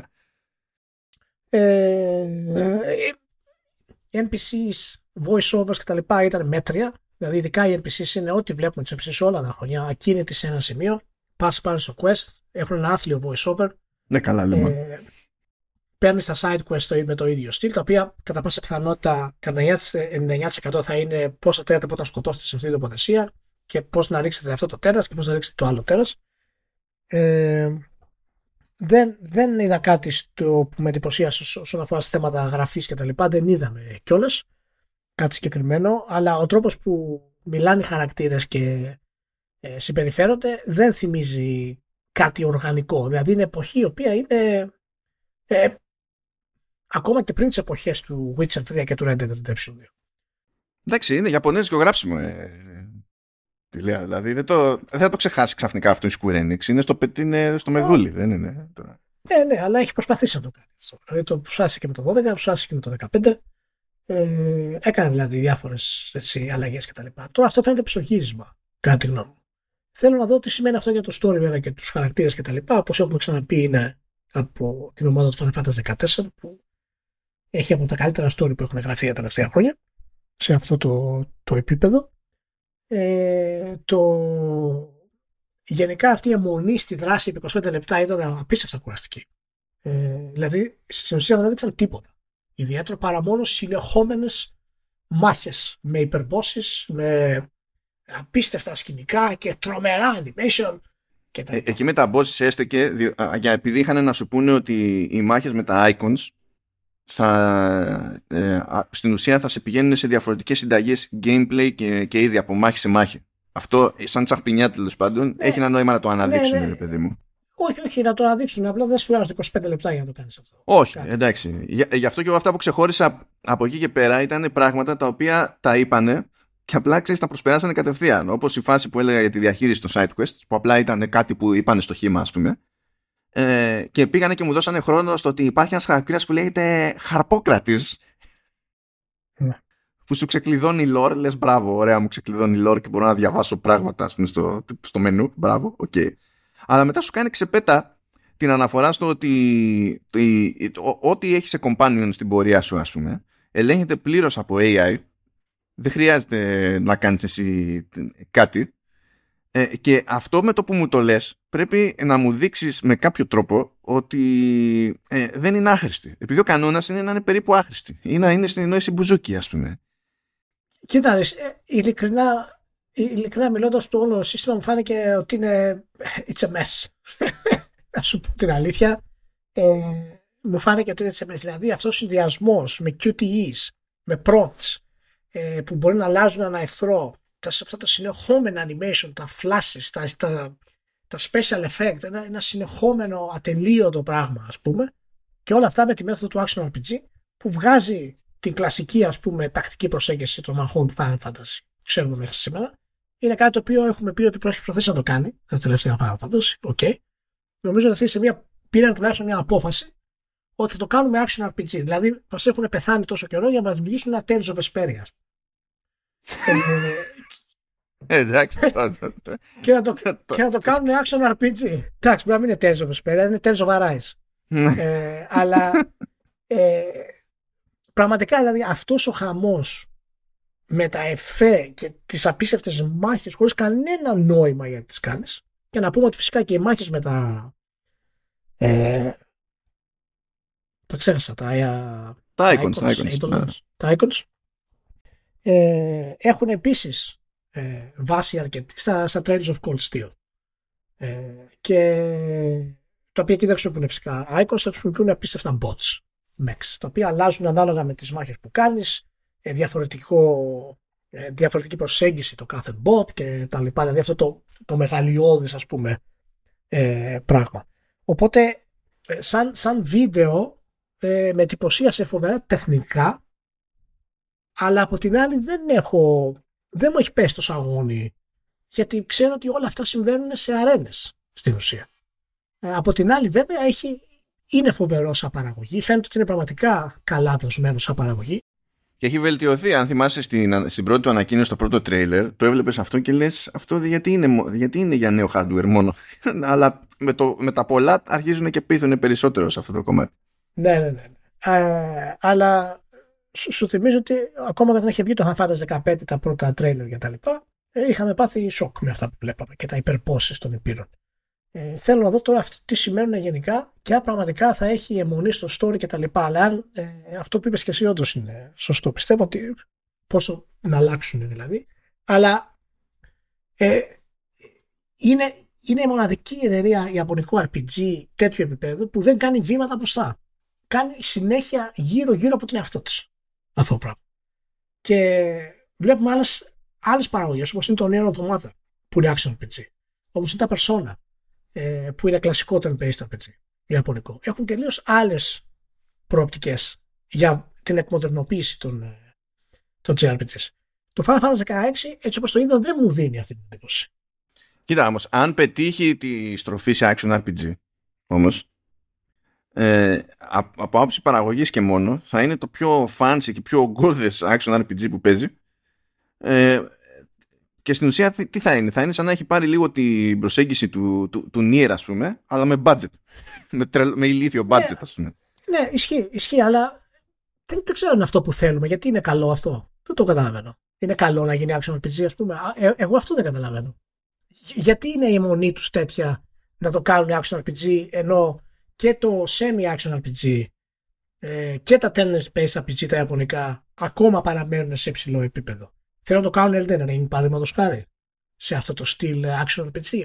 Γιατί είναι καλό αυτό; Ε, εγώ αυτό δεν καταλαβαίνω. Είναι αυτό το επόμενο βήμα του Final Fantasy που θέλουμε; δεν το ξέρω. Απλά ρωτάω. Δεν το ξέρω.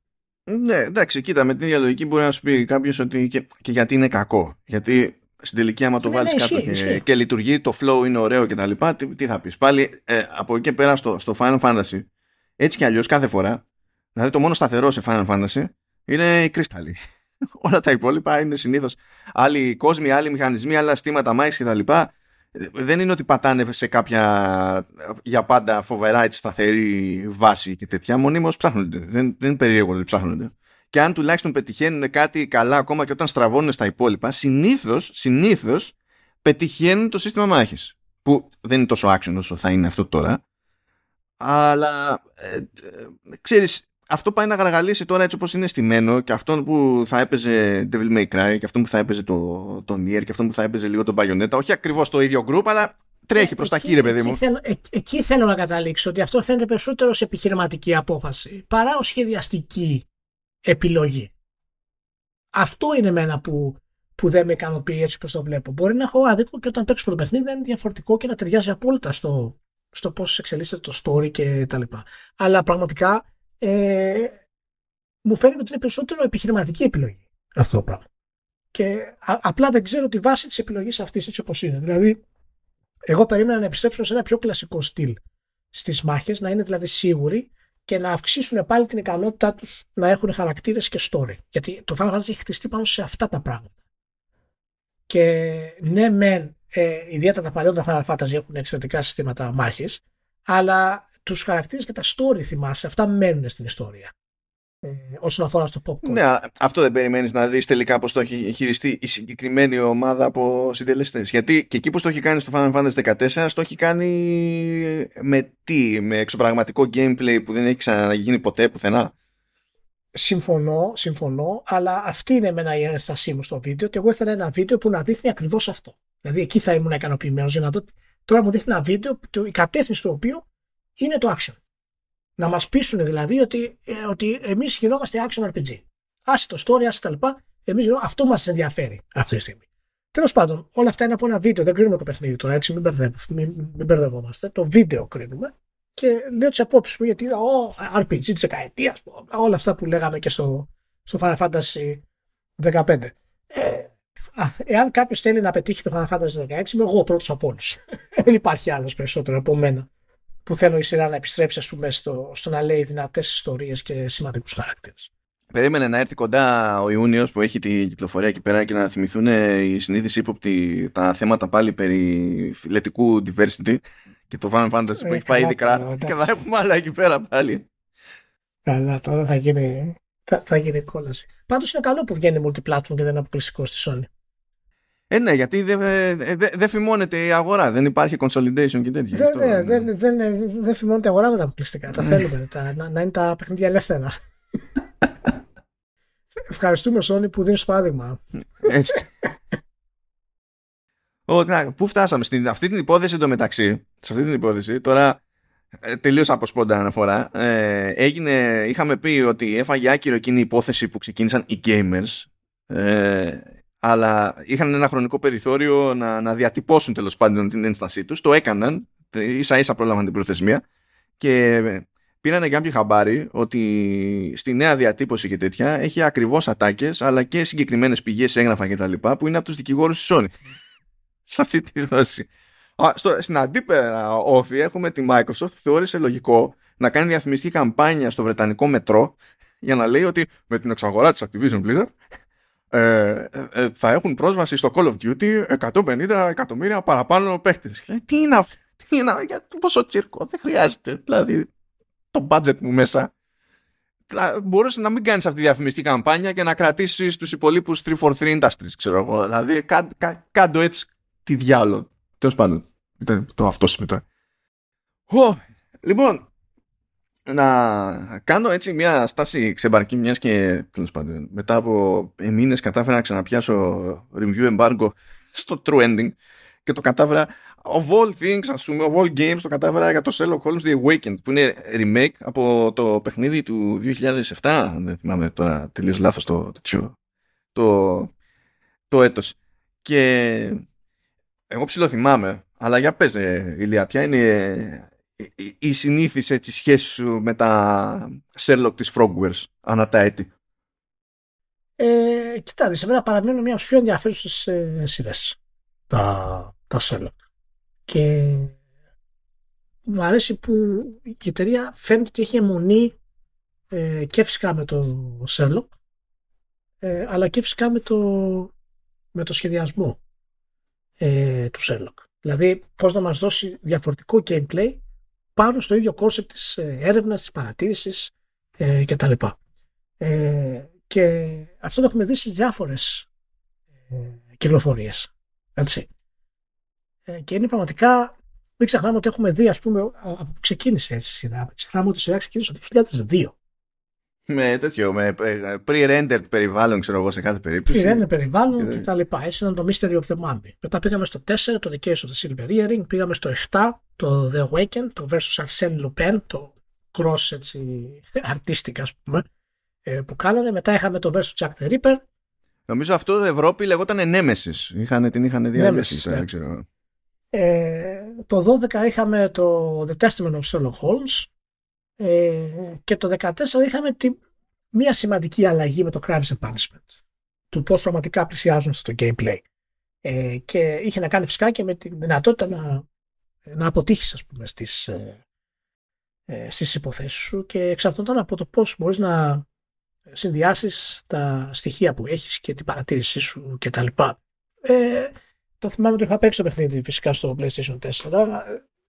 Χρειάστηκε να, να βρω guide στο τέλος. Ήταν too much για μένα. Ε, αλλά δεν ένιωσα ποτέ ότι ήταν φτηνό. Και είναι ένα από τα θέματα πολλοί κόσμος πιστεύουν ότι δεν έχουν ξαναεπιστρέψει ε, σε αυτό το επίπεδο ως με τα επόμενα. Έτσι και με το Devil's Daughter ας πούμε που βγήκε το, το 16 αλλά και τώρα με το Chapter 1 που έγινε σχετικά Ο, λίγο πιο open που έγινε. Ναι, είναι semi-open world, το οποίο είναι πολύ μεγάλη υπόθεση για τέτοιου είδους παιχνίδι. Ναι, και για τέτοια ομάδα κιόλας. Ακριβώς. Και έχει και ένα μοντέλο επιχειρηματικό το οποίο έχει να κάνει με, ξέρεις, με επεισόδια ας πούμε, που θα βγουν ε, και διάφορα άλλα στοιχεία που προσθέτουν ας πούμε, στον ανοιχτό κόσμο. Οπότε νομίζω ότι γενικά τώρα μετά από αυτή τη μικρή αναδρομή είναι μία από τις πιο ενδιαφέρουσες ιδέε και από τις πιο παθιασμένες εταιρείες ε, στο gaming αυτή τη στιγμή, τουλάχιστον στο επίπεδο του AA. Ναι, το, γενικά όποια τους παραγωγή για να δεις βλέπεις ότι υπάρχει ένα προφανές ταβάνι είναι μέσα στο μυαλό μου, ρε παιδί μου, ακόμα και να λειτουργούν όλα σωστά. Είναι, θυμάμαι τα, τα Project Zero, που ξέρεις ότι και αυτά έχουν για πάντα ένα ταβάνι. Καλά, κάποια στιγμή το χάσανε το ταβάνι, πήγανε πιο, πιο προς τον πάτο τα Project Zero, αλλά τέλος πάντων για κάποια χρόνια ξέρεις ότι θα βγει ένα Project Zero και κατά πάσα πιθανότητα θα ήταν για τάδε βαθμολογία. Θα ήταν, ξέρω εγώ, το αιώνιο 7 ή κάτι τέτοιο. Ε, Τώρα, στην περίπτωση εδώ με το The Awakened, η φάση ήταν λίγο περίεργη από την άποψη ότι και στο review guide που στείλανε, λέει ότι λέει καλή φάση. Είχαμε ξεκινήσει λέει, με το chapter 1 και τέτοια και είχαμε σκοπό να συνεχίσουμε σε αυτό το μοτίβο γιατί δεν την κάναμε για χαβαλέτη στροφή λέει, προς το πιο open. Αλλά πακέτο, είμαστε λίγο Ουκρανοί και ξεκίνησε ο πόλεμος. Οπότε ναι. κάτι έπρεπε να κάνουμε, ξέρω εγώ και δεν μπορούσαμε να ξεκινήσουμε με straight face ε, μια, μια νέα παραγωγή τύπου Chapter 1 που μας πήρε τρία χρόνια. Οπότε λέει, ε, προτιμήσαμε να κάνουμε remake σε κάτι παλιό και πιάσαμε το The Awakened ε, πειράζοντάς το τέλος πάντων με τρόπο. και εκεί λέει χρειαστήκαμε περίπου ένα χρόνο. Παρότι αλλάξαμε πολύ πράγμα, χρειάστηκε περίπου ένα χρόνο. Ε, δηλαδή, αν, αν νομίζει κάποιος ότι θα πάρει το The Awakened και αν θυμάται πράγματα από το παλιό ή ανοίξει έναν οδηγό από το παλιό ε, θα τον βοηθήσει σε κάτι, απλά δεν ισχύει. Δηλαδή η Griffin άλλα είναι ε, καμία σχέση. Μπορεί η, η, γενική πλοκή να είναι η ίδια, ας πούμε, είναι, ποια είναι η υπόθεση, ποια είναι κάποια sites κτλ. Αλλά το τι έχεις να κάνεις για να προχωρήσεις είναι τελείως τελείως αλλαντάλλων. Χώρια που έχει και πιο σύγχρονα συστήματα τέλος πάντων για την action και, και τα λοιπά. Βέβαια, αυτό είναι πιο φιλικό, δεν σε τιμωρεί όπως σε τιμωρούσε. Ε, το, όχι το Devil's Daughter που είπες, το, το προηγούμενο. Ξέχασα πώς λέγεται. Α, το Crimes and Punishment. Το, το Crimes and Punishment. Αυτό δεν σε τιμωρεί. Δηλαδή, ε, δεν παίζει σενάριο στο οποίο θα αποτύχεις πλήρως το deduction. Μπορείς να το κάνεις και με trial and error. Το οποίο με ζόρισε λίγο εκεί πέρα ε, ως σκέψη αλλά δεν το πήρα τελικά προσωπικά διότι έχουν ένα περίεργο νομίζω μια, ένα περίεργο win σε, αυτή τη, σε αυτόν τον τρόπο με τον οποίο λειτουργεί το deduction όπου τέλος πάντων στα πολύ γρήγορα ε, ε, interactions με το χώρο και τα λοιπά μαζεύουμε στοιχεία και δεν συμμαζεύεται μπαίνουμε σε ένα, στο μενού και τάχα μου στο Mind Palace βλέπουμε τα διαφορετικά στοιχεία που έχουμε και πρέπει να τα συνδυάσουμε κάπως ώστε να βγει ένα συμπέρασμα το οποίο να είναι σωστό κτλ. Τώρα μπορούμε να κάνουμε ένα μάτσο λάθος συνδυασμούς και απλά θα κρατήσει τα σωστά στοιχεία που έχουμε βάλει στην άκρη και θα εξαφανίσει τα, τα λάθος. Άρα μετά είναι πιο εύκολο να πέσουμε στο σωστό και πάει λέγοντας. Εφόσον έχουμε μαζέψει όλα τα απαιτούμενα, έτσι. Γιατί καμιά φορά μας λείπει όντως αυτό που χρειάζεται. παρότι όμως δεν έχει ρίσκο έχουν πετύχει με αυτό το κονσεπτάκι όταν καταφέρνεις και κάνεις εσύ εγκεφαλικά το κλικ ας πούμε να, να σου πατάει ένα κουμπί και να έχεις ένα επίπεδο ικανοποίησης το, το, οποίο θα το γουστάρεις κάθε φορά. Ακόμα και όταν το κάνεις με trial and error που υποτίθεται ότι δεν είναι το προβλεπέ. Το ζήτημα είναι να, να το βάλεις λίγο να δουλέψει. Είναι λίγο, λίγο ναρκωτικό το, το πράγμα εκεί πέρα. Ναι, ναι. Αυτή είναι η, ξέρεις, ο πυρήνας του gameplay που θέλω να κάνω, gameplay loop. Αυτό είναι στην ουσία. Που είναι και το, το μεγάλο ντρό, ας πούμε, όταν διαβάζεις ένα βιβλίο μυστηρίου. Έτσι. Δηλαδή, όταν καταφέρει και συνδυάσεις μόνος σου τις πληροφορίες και πεις ότι αυτός είναι ο ένοχος ή αυτός έκλεψε το, το πίνακα ή δεν ξέρω εγώ τι άλλο, αισθάνεσαι πραγματικά πολύ έξυπνος εκείνη την ώρα. και, και, και, είναι κάτι που είναι, μας λείπει σχετικά ε, σήμερα, ιδιαίτερα σε παιχνίδια τα οποία έχουν να κάνουν ε, σε μυστήριο που δεν έχουν ακολουθήσει την πατροπαράδοτη λογική ότι έχω 600 γρίφους, λίστους με ό,τι τρόπο μπορέσεις, ας πούμε, για να προχωρήσεις. Και η ιδέα ότι πρέπει να παρατηρήσεις πράγματα για να συνδυάσεις είναι, είναι πραγματικά εξαιρετική. Να κάνω εδώ μια μικρή παραθεσούλα και να πούμε ότι το, το, το Awaken, όπως και το The Devil's Daughter, έχει, έχει κάποια υπερφυσικά στοιχεία. Έτσι, όσοι δεν το, δεν το έχουν παίξει. Είναι, η εταιρεία φλερτάρει μερικές φορές με αυτά τα πράγματα. Το Awaken έχει, έχει να κάνει δηλαδή με, το, με την μυθολογία του, του Cthulhu, του H.P. Lovecraft. Και είχε, όταν κυκλοφόρησε το 7, ε, μετά από ένα χρόνο βγήκε ένα remastered ε, μια remastered έκδοση, το οποίο είχε καλύτερα γραφικά και είχε τη δυνατότητα να παίξεις σε third person perspective και να πούμε ότι ιστορικά και ο τίτλος ήταν ο πρώτος τίτλος που έφυγε από τα pre-render backgrounds. Ναι, ναι, είχε 3D, ναι. Και πήγε στα 3D, οπότε μου αρέσει έτσι, έχει, μια, έχει ένα ιστορικό κύκλο ας πούμε ότι κάνουν αυτό το πράγμα ε, remake στη Ρωσία. Ε, που ήταν ο πρώτος τους τίτλος το εντάσσουν και στο σύγχρονο timeline γιατί στην ουσία τώρα εδώ στο remake ο Στέλοκ είναι νέος και υποτίθεται ότι τα γεγονότα του παιχνιδιού έρχονται και κάθονται μετά από τα γεγονότα του chapter 1 και πάνε να χτίσουν εκ νέου λίγο διαφορετικά τη σχέση που έχει ο Σέρλοκ με, το, με τον Watson. Δηλαδή είναι σαν να το πάνε να το κουμπώσουν ώστε να μην είναι κάτι τελείως ξέμπαρκο. Απλά το πήραμε από το παρελθόν και το βάλαμε. Είχε πλάκα το κομμάτι πάντως με το μεταφυσικό. Σε κάποια φάση για να προχωρήσω στο γρίφο έπρεπε να, να πηδήξω στο κενό και να αυτοκτονήσω. και λέω, εδώ, εδώ είμαστε. Το πιάσαμε το υπονοούμενο. Εντάξει. Ε, πάντως να πούμε, γενικά παιδιά, ε, θα σας πρότεινα να μην διαβάζετε reviews όσο γίνεται, για, ειδικά για τη σειρά αυτή, γιατί είναι πραγματικά η πιο ανισόρροπη ε, σειρά όσον αφορά στα reviews. Θα δείτε δηλαδή reviews 6 στα 10 και άλλο site θα είναι 8,5 στα 10. Θα δείτε reviews 7 στα 10, άλλο θα είναι 9 στα 10 γιατί όλα έχουν να κάνουν με το πώς σας ταιριάζει το, το gameplay και πόσο δύσκολο είναι πέρα από κάποια προβλήματα που μπορούν να έχουν ούτως ή άλλως ε, οι τίτλοι αυτοί. Οπότε αν σκέφτεστε να κάνετε ένα παιχνίδι με σερίου μην διστάσετε να ασχοληθείτε ε, με τα Sherlock Holmes της, της Frogwares. Εγώ στο, στο True Ending δεν βάζω βαθμολογίες, επίσης δεν πετάω spoilers, οπότε είστε safe either way και τα κάνω πιο νιανιά εκεί πέρα. Ωραία. Ε, οπότε το, έχουμε, το, το αφήνουμε και αυτό στην άκρη και τώρα έχω διάφορα ξεμπάρκα για να δω πώς θα σου κάτσουνε. Μας φέρνει συζήτηση σε φυλακές Αργεντινής. Ξέρετε ότι αναγκαστικά ότι οι καλύτερες ιστορίες ξεκινάνε και κάπως έτσι. Λοιπόν, έχει γίνει ένα κονέκι με ένα πρόγραμμα σε, σε αργεντίνικες φυλακές που για να έχουν μια ελπίδα οι, οι κατάδικοι όταν ε, βγαίνουν πάλι στην κοινωνία να βρουν κάποια δουλειά ή να, έχουν, να, μπορέσουν, να μπορέσουν να στήσουν κάποια δουλειά ε, παίζει ένα πρόγραμμα τέλος πάντων που με τα κόπων και βασάνων ε, μπλέκουν με game development. Ε, και μπαίνουν στη διαδικασία να φτιάξουν δικά τους ε, παιχνιδάκια στο μέτρο του δυνατού και φαίνεται ότι η πρώτη τους τέλος πάντων παρόρμηση σε κάθε περίπτωση είναι να φτιάξουν κάτι που σχετίζεται με, τη, με την τρέχουσα εμπειρία τους στη, στη φυλακή που αυτό είναι προβλέψιμο γιατί σου λέει ότι δεν γίνεται να το αγνοήσουν αυτό το πράγμα, αλλά θέλουν προσπάθεια και σπρώξιμο για να ξεφύγουν από αυτό το mentality και να κοιτάξουν ε, παραπέρα. Είχε ένα παράδειγμα όμως στο άρθρο που έχω βάλει από το Rest of the World που λέει ότι ένας, ας πούμε, φτιάξει ένα παιχνίδι που ε, είναι φυλακισμένος πρωταγωνιστής, αλλά έχει ερωτευτεί κάποια που είναι εκτός φυλακής. και το παιχνίδι έχει να κάνει με το πώς θα καταφέρει να συντηρήσει επικοινωνία διότι καθ, ε, καθώς περνάει ο καιρός ε, είναι πιο δύσκολο να, δια, να διατηρηθεί το ενδιαφέρον της έξω για τον κατάδικο μέσα. Τρομερό. Και, και με ζόρισε αυτό, ε. Λέω... Τρομερό. Αυτό πρωτίστως το θέλω. Έτσι, δηλαδή... Τρομερό, τρομερό. Πολύ συγκινητικό.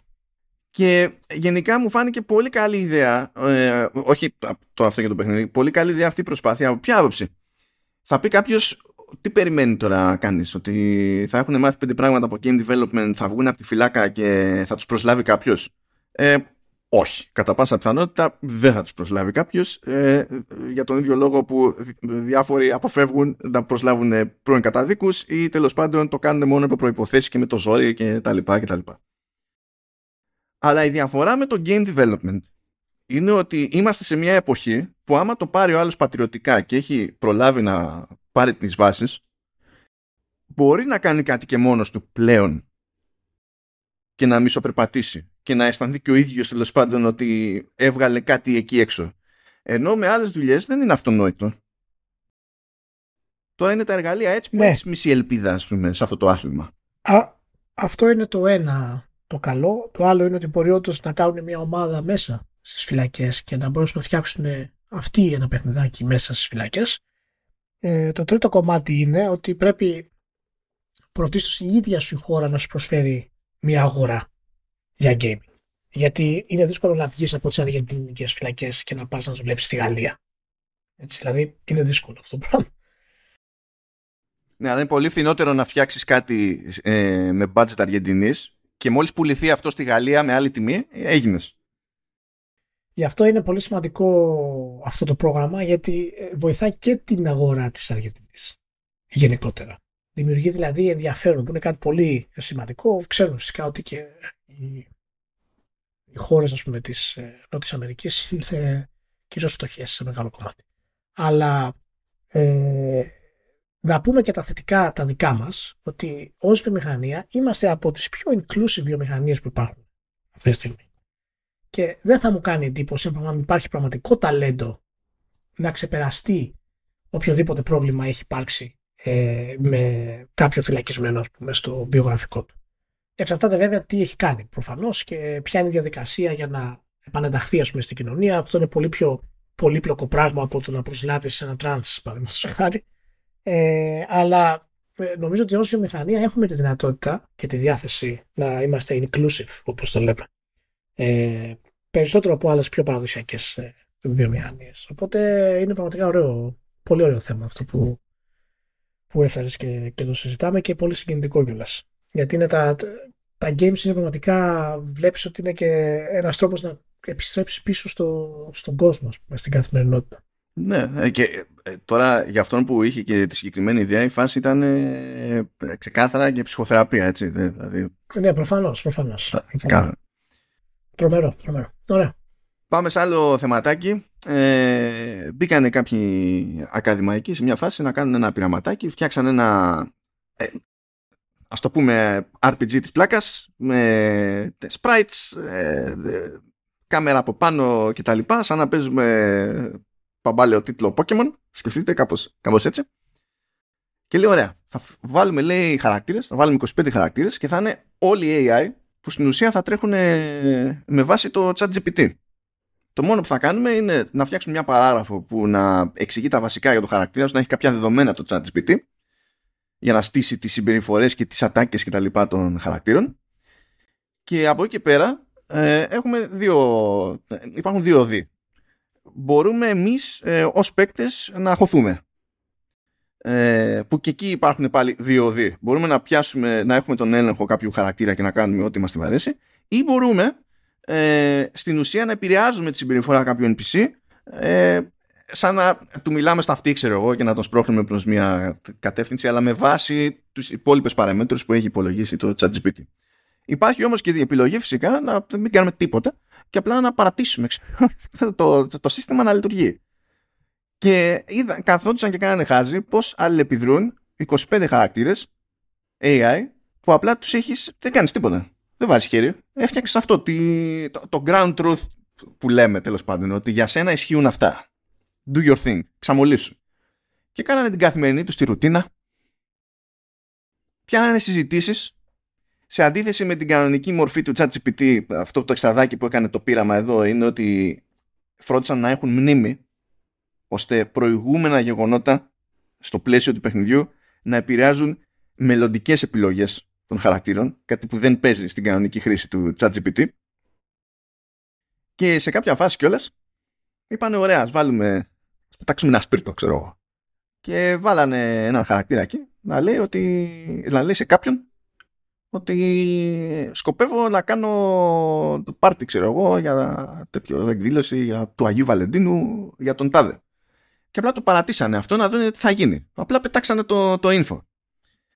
Και είδανε μετά ότι ε, οι υπόλοιποι NPCs που ήταν, ε, ήταν AI άρχισαν να μοιράζονται την πληροφορία σε άλλες τους συζητήσεις και αυτόνομα κάποιοι αποφάσισαν να έρθουν όντως και έγινε μάζοξη στο, στο πάρτι Κάποιοι απάντησαν ότι λόγω της υπόλοιπης ρουτίνας που είχαν ε, δεν, δεν μπορούσαν, δεν προλάβαιναν. Ενώ κάποιοι απλά αγνώρισαν, ξέρω εγώ, την πρόσκληση, δεν τους ενδιαφέρε καθόλου, δεν είπαν τίποτα σε κανέναν και συνεχίσαν να κάνουν το κουμάντο τους. Και αυτό έγινε όλο στον αυτόματο. Και από τη μία ε, είναι σοκ από μόνο του. Φυσικά, επειδή υπάρχουν, ε, ε, ας το πούμε, ηθικά θέματα στη χρήση αυτού του, του, του AI με αυτόν τον τρόπο, το μοντέλο αυτό δεν διατίθεται δημοσίως. Υπάρχει όμως demo website για να δείτε πώς τρέχει μια τέτοια λούπα η οποία είναι προϋπολογισμένη. Απλά βλέπετε και συμβαίνει. Δεν έχετε το περιθώριο να κάνετε κάτι ή να τρέχετε κάτι άλλο. Θυμήθηκα βέβαια από τελείως πόντα και το advance του το Blade Runner που είχε σύστημα για το dissemination πληροφορίας μεταξύ των NPC. και τα έκανα όλα έναν αχταρμά στο μυαλό μου. Μετά θυμήθηκα την αιμονή σου με την πρόοδο στο, στο AI και ήθελα, και ήθελα, ήθελα να δω πόσα κουμπιά σου πατάει η φάση εδώ πέρα, να δω τι θα γίνει. Ναι, ναι, το, το είδα κι εγώ βέβαια αυτό και μάλιστα δύο-τρεις φορές την εβδομάδα μπαίνω και μιλάω με το chat GPT και έχει πλάκα. Ε, να δω και εντάξει, φυσικά με ενδιαφέρει πολύ το θέμα του AI και παρακολουθώ πολλά χρόνια από διάφορες πηγές. Ε, και ό, όχι μόνο για τα games θέλω. Αλλά ναι, εάν, εάν εάν μάλλον κοιτάμε το, το μέλλον των video games, μπορεί να είναι αυτή η είδηση εδώ. Από τώρα, από αυτή τη στιγμή να ξεκίνησε το πραγματικό μέλλον των video games. Είναι το τελευταίο στάδιο, το έχω ξαναπεί αυτό κάτι γνώμη το τελευταίο στάδιο που μας λείπει από το να φτιάξουμε πραγματικά ε, διαδραστικούς ε, κόσμους ε, και χαρακτήρες. Και ε, εν τέλει θα, θα απογειώσει ας πούμε το storytelling και το, και το immersion. Το επόμενο στάδιο από, από αυτό είναι φυσικά να βάλεις ειδικά καλώδια στον εγκέφαλο και να το ζεις ας πούμε σαν να είναι πραγματικό. Αυτό είναι το τελικό τελικό στάδιο. Εμένα μου αρέσει που κάποτε είχαμε πει σε επεισόδιο εδώ ότι κατοχύρωσε για την πάρτι της η Warner το Nemesis System από τα, από τα ναι, ναι, ναι. Και λες τσαμπακόπος φιλαράκι, ε, τσαμπακόπος. Ε, και πραγματικά περιμένω πώς και πώς μια εταιρεία να χτίσει επάνω στο αυτό το κομμάτι και να πει το επόμενο open world που θα έχω στις πόλεις και τα λοιπά θα χρησιμοποιεί ένα τέτοιο σύστημα περιορισμένο. Φυσικά δεν, δεν, δεν έχουμε ακόμα την τεχνολογική δύναμη για να έχουμε ένα σύστημα εκατοντάδων NPC σε ένα πραγματικό κόσμο ε, ε στα, σε παιχνίδι, αλλά να ξεκινήσει το concept του interaction μεταξύ των NPCs. Και αυτό καταρχάς ξέρεις πόση δουλειά θα βγάλει από το development πόση δουλειά θα ναι, βγάλει από, ναι. από, το, από, το, από το manual βάζοντας όλες τις ατάκες την ώρα που πρέπει ε, τη, χρονική στιγμή που χρειάζεται ε, με τους απαραίτητα χαρακτήρες που είναι ξέρεις, ειδικά για αυτή την περίπτωση ας πούμε να, ε, να πάρουν μέρος στην, στη σκηνή. Ε, και ξέρεις τι θα γίνει, αντί να απελευθερωθούν ε, εργαζόμενοι για να, κάνουν, να ασχοληθούν περισσότερο και πιο άνετα με το δημιουργικό, απλά θα απολυθούν εργαζόμενοι γιατί δεν θα χρειάζονται. Ναι, θα γίνει. Ναι, αυτό είναι το μεγάλο πρόβλημα. Του, τουλάχιστον κάποιες εταιρείες θα, σίγουρα θα, θα, θα πάρουν το θετικό κομμάτι. Σίγουρα θα λειτουργήσει από την ανάποδη. Οι μικροί που δεν είχαν με τίποτα το περιθώριο, τώρα θα έχουν κάποιο περιθώριο. Τώρα τι θα κάνουν οι μεγάλοι, οι μεγάλοι είναι άλλα. Ναι, είναι, είναι και το σχέδιο αυτό το concept του handcrafted ας πούμε που λέμε να φτιάξουμε τα πάντα με το χέρι ας πούμε manual όπως είναι τη με τη Sony που είναι μέχρι το χιλιοστό ας πούμε έχει περάσει από πάνω ένας artist, ένας ε, μουσικός, ε, ένας σεναριογράφος κτλ. Ε, το οποίο είναι ξέρεις, το απόλυτο κομμάτι αλλά οι εποχές τρέχουν πιο γρήγορα από τη δημιουργία και τα video games ε, το κομμάτι τους είναι το μισό κομμάτι τους είναι η τεχνολογία. Δηλαδή η τεχνολογία βοηθάει το gameplay και το εξελίσσει και το storytelling. Οπότε είναι πραγματικά πολύ, πολύ σημαντική στιγμή αλλά είναι και λίγο φρικαλέα έτσι, είναι και λίγο τρομακτική να σου πω την αλήθεια γενικά γιατί συμβαίνει πάρα πολύ γρήγορα πάρα ναι, ναι, ναι, πολύ γρήγορα. Δεν προλαβαίνεις δηλαδή να συνειδητοποιήσει τι παίζει. Ήδη στην Κίνα, ας πούμε, που η Κίνα είναι χαμός από outsourcing για art. Ήδη τον έχουν φάει. Ήδη. Mm. Δεν, που, ε, δεν κολώνει η Κίνα τώρα τέτοια πράγματα καθόλου έτσι κι αλλιώς. Αλλά τέλος πάντων. Θα δούμε τώρα γιατί και η Κίνα προσπαθεί να βάλει ρυθμίσεις στη χρήση του AI και στην Αμερική ψάχνονται, αλλά συνήθως αποτυγχάνουν ε, να βάλουν κάτι με δόντια τέλος πάντων εκτός αν είναι η Καλιφόρνια. Και η Ευρώπη δίνει πόνο τώρα ξαφνικά. Οπότε είναι μεγάλη κουβέντα. Είναι, είναι, είναι μεγάλη κουβέντα. Γενικά και κρύβει πάρα πολλούς κινδύνους, αλλά και ηθικά διλήμματα σημαντικά ας πούμε, για το μέλλον της ανθρωπότητας.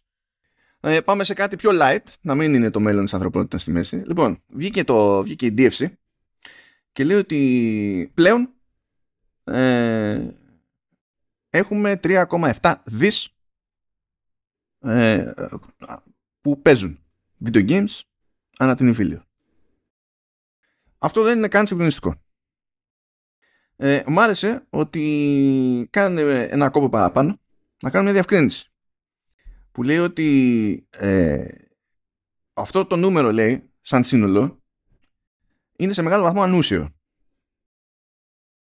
από την άποψη ότι ναι εντάξει αλλά αν το μετρήσουμε σε όρους business ας πούμε ε, χαίρομαι πολύ. Γιατί λέει ότι ο, ο, ο πυρήνας αυτού του συνόλου που στηρίζει στην ουσία τη βιομηχανία συστηματικά είναι περίπου λέει το 10% από αυτό το νούμερο. Δηλαδή τα 370 εκατομμύρια από τα 3,7 δις.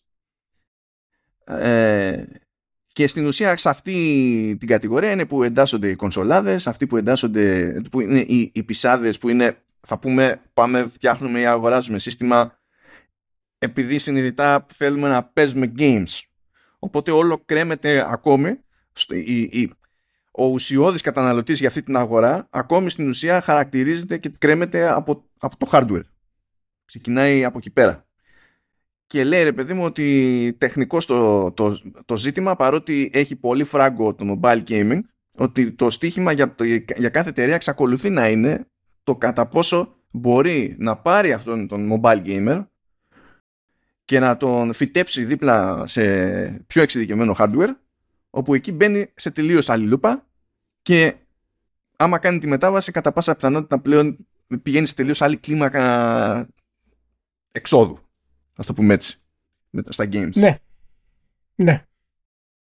Ε, το, το έβαλα αυτό επίτηδες επειδή ε, με εκνευρίζει το αφήγημα ότι ε, εφόσον έρχονται τόσα χρήματα από mobile games που αυτό το λέγαμε τις προάλλες ότι αυτό στηρίζεται κατά βάση πέντε χώρες ανά την φίλιο ότι όλο το μέλλον και όλο το zoom είναι και θα είναι για πάντα στα mobile games και αυτά είναι λίγο τη ισοδοπεδωτικά πραγματάκια να τα λέμε έτσι σχήμα ε, γι' αυτό συνεχίζω αυτή μου την τζίτα για πες ναι, ναι. Εντάξει, να σου πω κάτι, δεν μου κάνει εντύπωση. Ε, και γυρίζω πίσω σε αυτό που έχω ξαναπεί για το τι σημαίνει mainstream πραγματικά ε, στο game.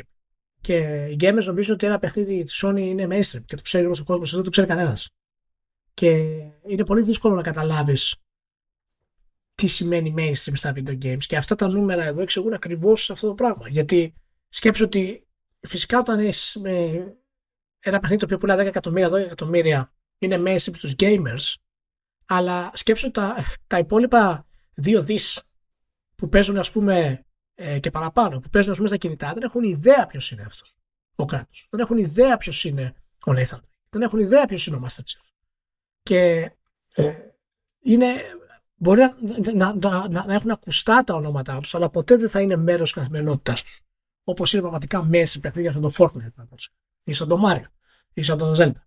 Και ε, αυτά τα νούμερα δείχνουν ακριβώς αυτό το πράγμα. Και έχει μεγάλη ακόμα, έχουμε μεγάλο δρόμο να πάμε, αλλά ίσως έχουμε φτάσει στο σημείο μάλλον που είμαστε αυτό είναι το όριό μας στην ουσία. Γιατί το gaming είναι μια, μια πολύ ακριβή ενασχόληση.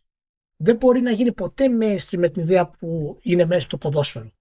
Που θα αγοράσεις μια τηλεόραση ή θα πάρεις ένα ειστήριο και τελείωσες. Θα πας να δεις τον αγώνα σου πάνω από χάρη. Έχει πολύ μεγάλη επένδυση. Και δεν μου κάνει εντύπωση που συνήθως αυτά που αναφέρονται με τα νούμερα, τα 300 εκατομμύρια που είναι στην ουσία οι core gamers, αυτοί που παίρνουν κονσόλες για να παίξουν οι PC, και από αυτούς πρέπει να τους διαχωρίσει ακόμα περισσότερο σε κομμάτια για να βρεις πώς πουλάνε τα παιχνίδια. Πολύ σημαντικά τα νούμερα αυτά της ε, DFC και έχουν αρκετό δίκιο και δείχνει και τη μεγάλη διαφορά φυσικά ε, των οικονομιών κλίμακας μεταξύ development στα κινητά και τι χρήματα παίρνεις από εκεί και development ας πούμε στις, ε, στις κονσόλες όπου στα κινητά φυσικά πουλάς ένα παιχνίδι 3 ευρώ και πρέπει να πουλήσεις ένα δις για να είσαι εντάξει από το developer που λέει ο λόγος ε, ενώ στις κονσόλες τα νούμερα αυτά είναι πολύ πιο χαμηλά φυσικά γιατί η τιμή είναι πολύ υψηλότερη όπως και το κόστος παραγωγής. Ναι, ναι. ναι. Ε, και για, για κλείσιμο, ε, να πούμε ότι ο Χιντετάκα Μιγιαζάκη ε, μπήκε στην κατοστάδα του, του περιοδικού Time ε, με τους 100 ε, ανθρώπους με μεγαλύτερη επιρροή παγκοσμίως το 2023. Και ε, hold that thought διότι η παράγραφος που εξηγούσε το concept ε, στο περιοδικό γράφτηκε από τον Neil Druckmann. Αυτά είναι. Αυτά είναι. Λέει λοιπόν ο Druckmann σε κάποια φάση, λέει τι έπαιζε και τα λοιπά. Uh, λέει the first time I played one of Hidetaka Miyazaki's games I was miserable. I kept dying on the first enemy over and over again but when I slowed down ναι, ακριβώς. But when I slowed down my approach, paying attention to the details, it all of a sudden clicked. I managed to defeat the enemy and advance further into the game. I earned my progress and felt a sort of, of a rush. As I moved forward in the game, I was much more deliberate and careful in how I explored the world, this world, μάλλον, uh, and in return, the world rewarded me with tension, beauty and surprises. Λοιπόν, θέλω να πω στον Dragman ότι αυτό που περιγράφει στο πρώτο κομμάτι ότι έκανα λίγο πίσω κάπου και άλλαξα την προσέγγιση μου, καλμάρισα, το σκέφτηκα κάπως αλλιώς κτλ. Αυτό είναι το στιγμιότυπο με τα φύλλα στο Shenmue 2. Απλά θέλω, γιατί έχει ξεχαστεί αυτό το πράγμα και δεν έπρεπε. Δεν έπρεπε. Έτσι. Okay. Θα, το, θα το θυμίσουμε. Θα το θυμίσουμε. όλο αυτό εγώ το δέχομαι. Το δέχομαι. Ε, βέβαια, έτσι, σφίγγομαι λίγο με το time, γιατί το time έχει αναδείξει διάφορα άτομα σε αυτή τη λίστα που είναι αυτό που λένε ότι that didn't age well. Έχει κάτι περίεργα. Αλλά ε, με, με μπερδεύει λίγο εδώ η συμπερίληψη του Μιαζάκη. Όχι επειδή ε, έχω, δεν έχω κανένα πρόβλημα με τον Μιαζάκη, είναι τεράστια φιγούρα και προφανώς έχει επιρροή στη βιομηχανία κτλ. Αλλά σου λέει ότι έχει, ε, έχει, έχει τη μεγαλύτερη επιρροή, είναι τους ανθρώπους που έχουν τη μεγαλύτερη επιρροή, ok, okay, το 2023 που αυτό συνήθως σημαίνει το τι έκανε το 2022. Άρα προσπαθώ να καταλάβω πώς το αξιολόγησε το περιοδικό Times σε αυτή τη φάση. Δηλαδή έπρεπε να φτάσουμε στο Elden Ring και να... Ε, ναι, προφανώς. προφανώς. Αυτή είναι νομίζω η τελική του ε, ιδέα. Το, το προσπάθησε και τα λοιπά και εν τέλει είδε ότι το Elden Ring γενικά επηρέασε πάρα πολύ κόσμο, άρα επηρέασε και το pop culture, άρα επηρέασε και τα gaming και τα λοιπά και τα λοιπά. Θα μου πεις στη λίστα μπήκε το 2007 ο Μιγιαμότο και προφανώς δεν μπήκε το 2007 επειδή βγήκε ναι, ο Α ή ο Β τίτλος, έτσι, ναι. Προφανώς, προφανώς, προφανώς. Ε, αλλά είναι μεγάλη τιμή γενικά για κάτι τέτοιο, άσχετα αν ε, πολλές φορές η λίστα είναι περίεργη για μας τουλάχιστον, αλλά είναι μια αναγνώριση μεγάλη και να πω για το Μιγιαζάκη ε, ότι ε, δεν είναι μόνο το σχεδιασμός μάλλον. Και το έχουμε ξαναπεί. Είναι ότι ο άνθρωπος αυτός κάνει το όραμά του. Κάνει το καλλιτεχνικό του όραμα χωρίς επιρροή από publisher. Κάτι το οποίο είναι αδύνατο στη Δύση παρά μόνο σε τρομερές περιπτώσεις εξαίρεσης. Να το κάνεις αυτό το πράγμα.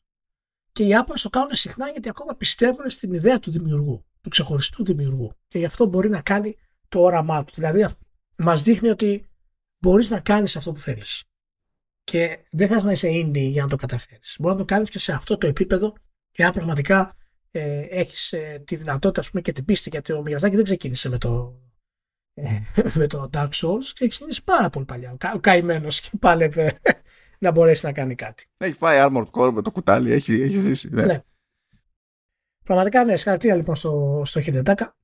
Να, να σου πω, θα, θα προβλέπεις έτσι κάποια χρονική στιγμή που θα πούμε ότι είναι στα μείον του, του Μιγιαζάκη το ότι ε, μένει για πάντα σε ένα είδος; Γιατί το ρωτάω αυτό, το ρωτάω με τη λογική, ξέρεις, που θα, που θα πεις για έναν ηθοποιό ρε παιδί μου, ότι ξέρω εγώ 20 χρόνια πάνω κάτω παίζει παρόμοια πράγματα, άσχετα με το αν έχει έβρεση. Ναι, ναι. Ναι, ναι, ισχύει, ισχύει αυτό. Ισχύει. Είμαστε κοντά ή μακριά, όλοι... πιστεύεις; Ε, να σου πω κάτι, νομίζω ότι το Elden Ring έκλεισε τον κύκλο και από εδώ και πέρα ε, έχει απόλυτη ελευθερία να κάνει ό,τι θέλει. Εάν επιστρέψει να κάνει το ίδιο πράγμα, τότε ναι, θα έχουμε σίγουρα ε, κάποια, κάποια σχόλια για αυτό το κομμάτι. Από την άλλη, αυτό το μεγάλο πρόβλημα των καλλιτεχνών. Έτσι, πώς γίνεται να είσαι φρέσκος και να κυνηγάς νέα πράγματα κατά τη διάρκεια της καριέρας σου. Δεν υπάρχει μεγαλύτερο πρόβλημα. Οπότε θα έχει ενδιαφέρον να δούμε αν θα βγάλει Elden Ring 2, να σου πω την αλήθεια. Μπορεί να βγάλει normal frame pacing, μπορεί να μου κάνει αυτό το χατήρι μία φορά στη ζωή του. Μετά να μην το ξανακάνει ποτέ. Δεν Μάλλον, πειράζει. Μία φορά. Οι καλλιτέχνες δεν, ενδιαφ... δεν ενδιαφέρονται για τέτοια πράγματα καλλιτέχνες. Ναι, φιλάρα, και ο, να σου ναι, πω, ναι, και ο, ναι, ναι. και ο ζωγράφος δεν θα πει ε, ε, έφτιαξα ένα πίνακα, αλλά τον έκοψα στα δύο. Δεν πιστεύω να σε ενοχλεί. Ε, λοιπόν, να, να, να, κλείσω, να κλείσουμε το επεισόδιο ε, στέλνοντας μια θερμή παράκληση από καρδιάς ε, και με αγάπη στην κορίλα. Ε, παιδιά, πραγματικά σας αγαπάω, να το ξέρετε. Έρχεται, έρχεται τώρα το νιώθω. και, και, θα, και θα, θαυμάζω τα τεχνικά σας επιτεύγματα. Πραγματικά είναι από τα κορυφαία στη βιομηχανία που έχουμε. Ισχύει αυτό το πράγμα. Αλλά σας παρακαλώ πάρα πολύ. Προσέξτε πότε κυκλοφορείτε τα παιχνίδια. Πραγματικά είναι κρίμα. Είναι κρίμα από το Θεό. Έτσι να το βγάζετε πάλι κοντά στο Tears of the Kingdom, το οποίο όποιος είδε το πρόσφατο πρόσφατο τρέιλερ πρέπει να έχει κόψει τις φλέβες του και να τι έχει κάνει μακαρόνια ε, να τι φάει. Ρε, ας πω, Ηλία, να σου πω κάτι. Πόσα, πό, τι, ε, ε, τι τζίρο, τι κερδοφορία πρέπει να έχει η Nintendo ώστε να πει ότι σε, ένα, σε αυτό το τρέιλερ για το καινούριο Zelda βάζω κανονικά, κανονική ορχήστρα και δεν είναι όλο synth το κέρατό μου μέσα. Πόσα λεφτά πρέπει να τους δώσουμε ακόμα; Δεν ξέρω, αλλά το τελικό τρέιλερ αυτό είναι εκπληκτικό είναι τρομερό. Τρομερό, τρομερό. Και πραγματικά όταν κυκλοφορήσει το παιχνίδι σου πρώτη φορά με το Breath of the Wild και μετά έχεις το sequel με το Elden Ring και το DLC με το Tears of the Kingdom υπάρχει κάποιο πρόβλημα διοικητικό. Λοιπόν, δείτε το στην κόρυλα. Γενικά, με αγάπη σας το λέω. Έτσι, δείτε το στην κόρυλα. Γιατί κάνετε πολύ καλή προσπάθεια. Ε, οπότε αυτό ήθελα να πω και να κλείσουμε. Όποιος δεν έχει δει το trailer του Tears of the Kingdom το τελευταίο, πηγαίνετε να το δείτε και πάθετε σοκ με αυτό που θα δείτε. Θα κανονίσω εκεί πέρα στα show notes, αν και τι να πω, αν σας έχει ξεφύγει πρέπει να προσπαθήσατε ιδιαίτερα, δεν ξέρω τι παίζει, αλλά ok, okay, θα, ναι. φροντίσω εγώ στα show notes εκεί πέρα. Θα φροντίσω και για τα τέτοια, τα, τα 50 καλύτερα, γιατί την, άφησα μια ευκαιρία ακόμη, επειδή και καλά oh, το ναι, είπες ναι. στην προηγούμενη. Το αυτό. απίστευτο, απίστευτο. Έμεινα, έμεινα έκπληκτος. Έπεσα από τα σύννεφα. Δεν είχες δώσει δικαιώματα, δεν περίμενα ότι θα γίνει serial killer κτλ. Αυτά. Εντάξει, Άστο, χέστο, θα τα κανονίσω εγώ, θα τα βάλω εγώ. Ρε. Θα τα βρω εγώ. Ω, καλά, φιλιά πολλά όλοι. Να είστε καλά.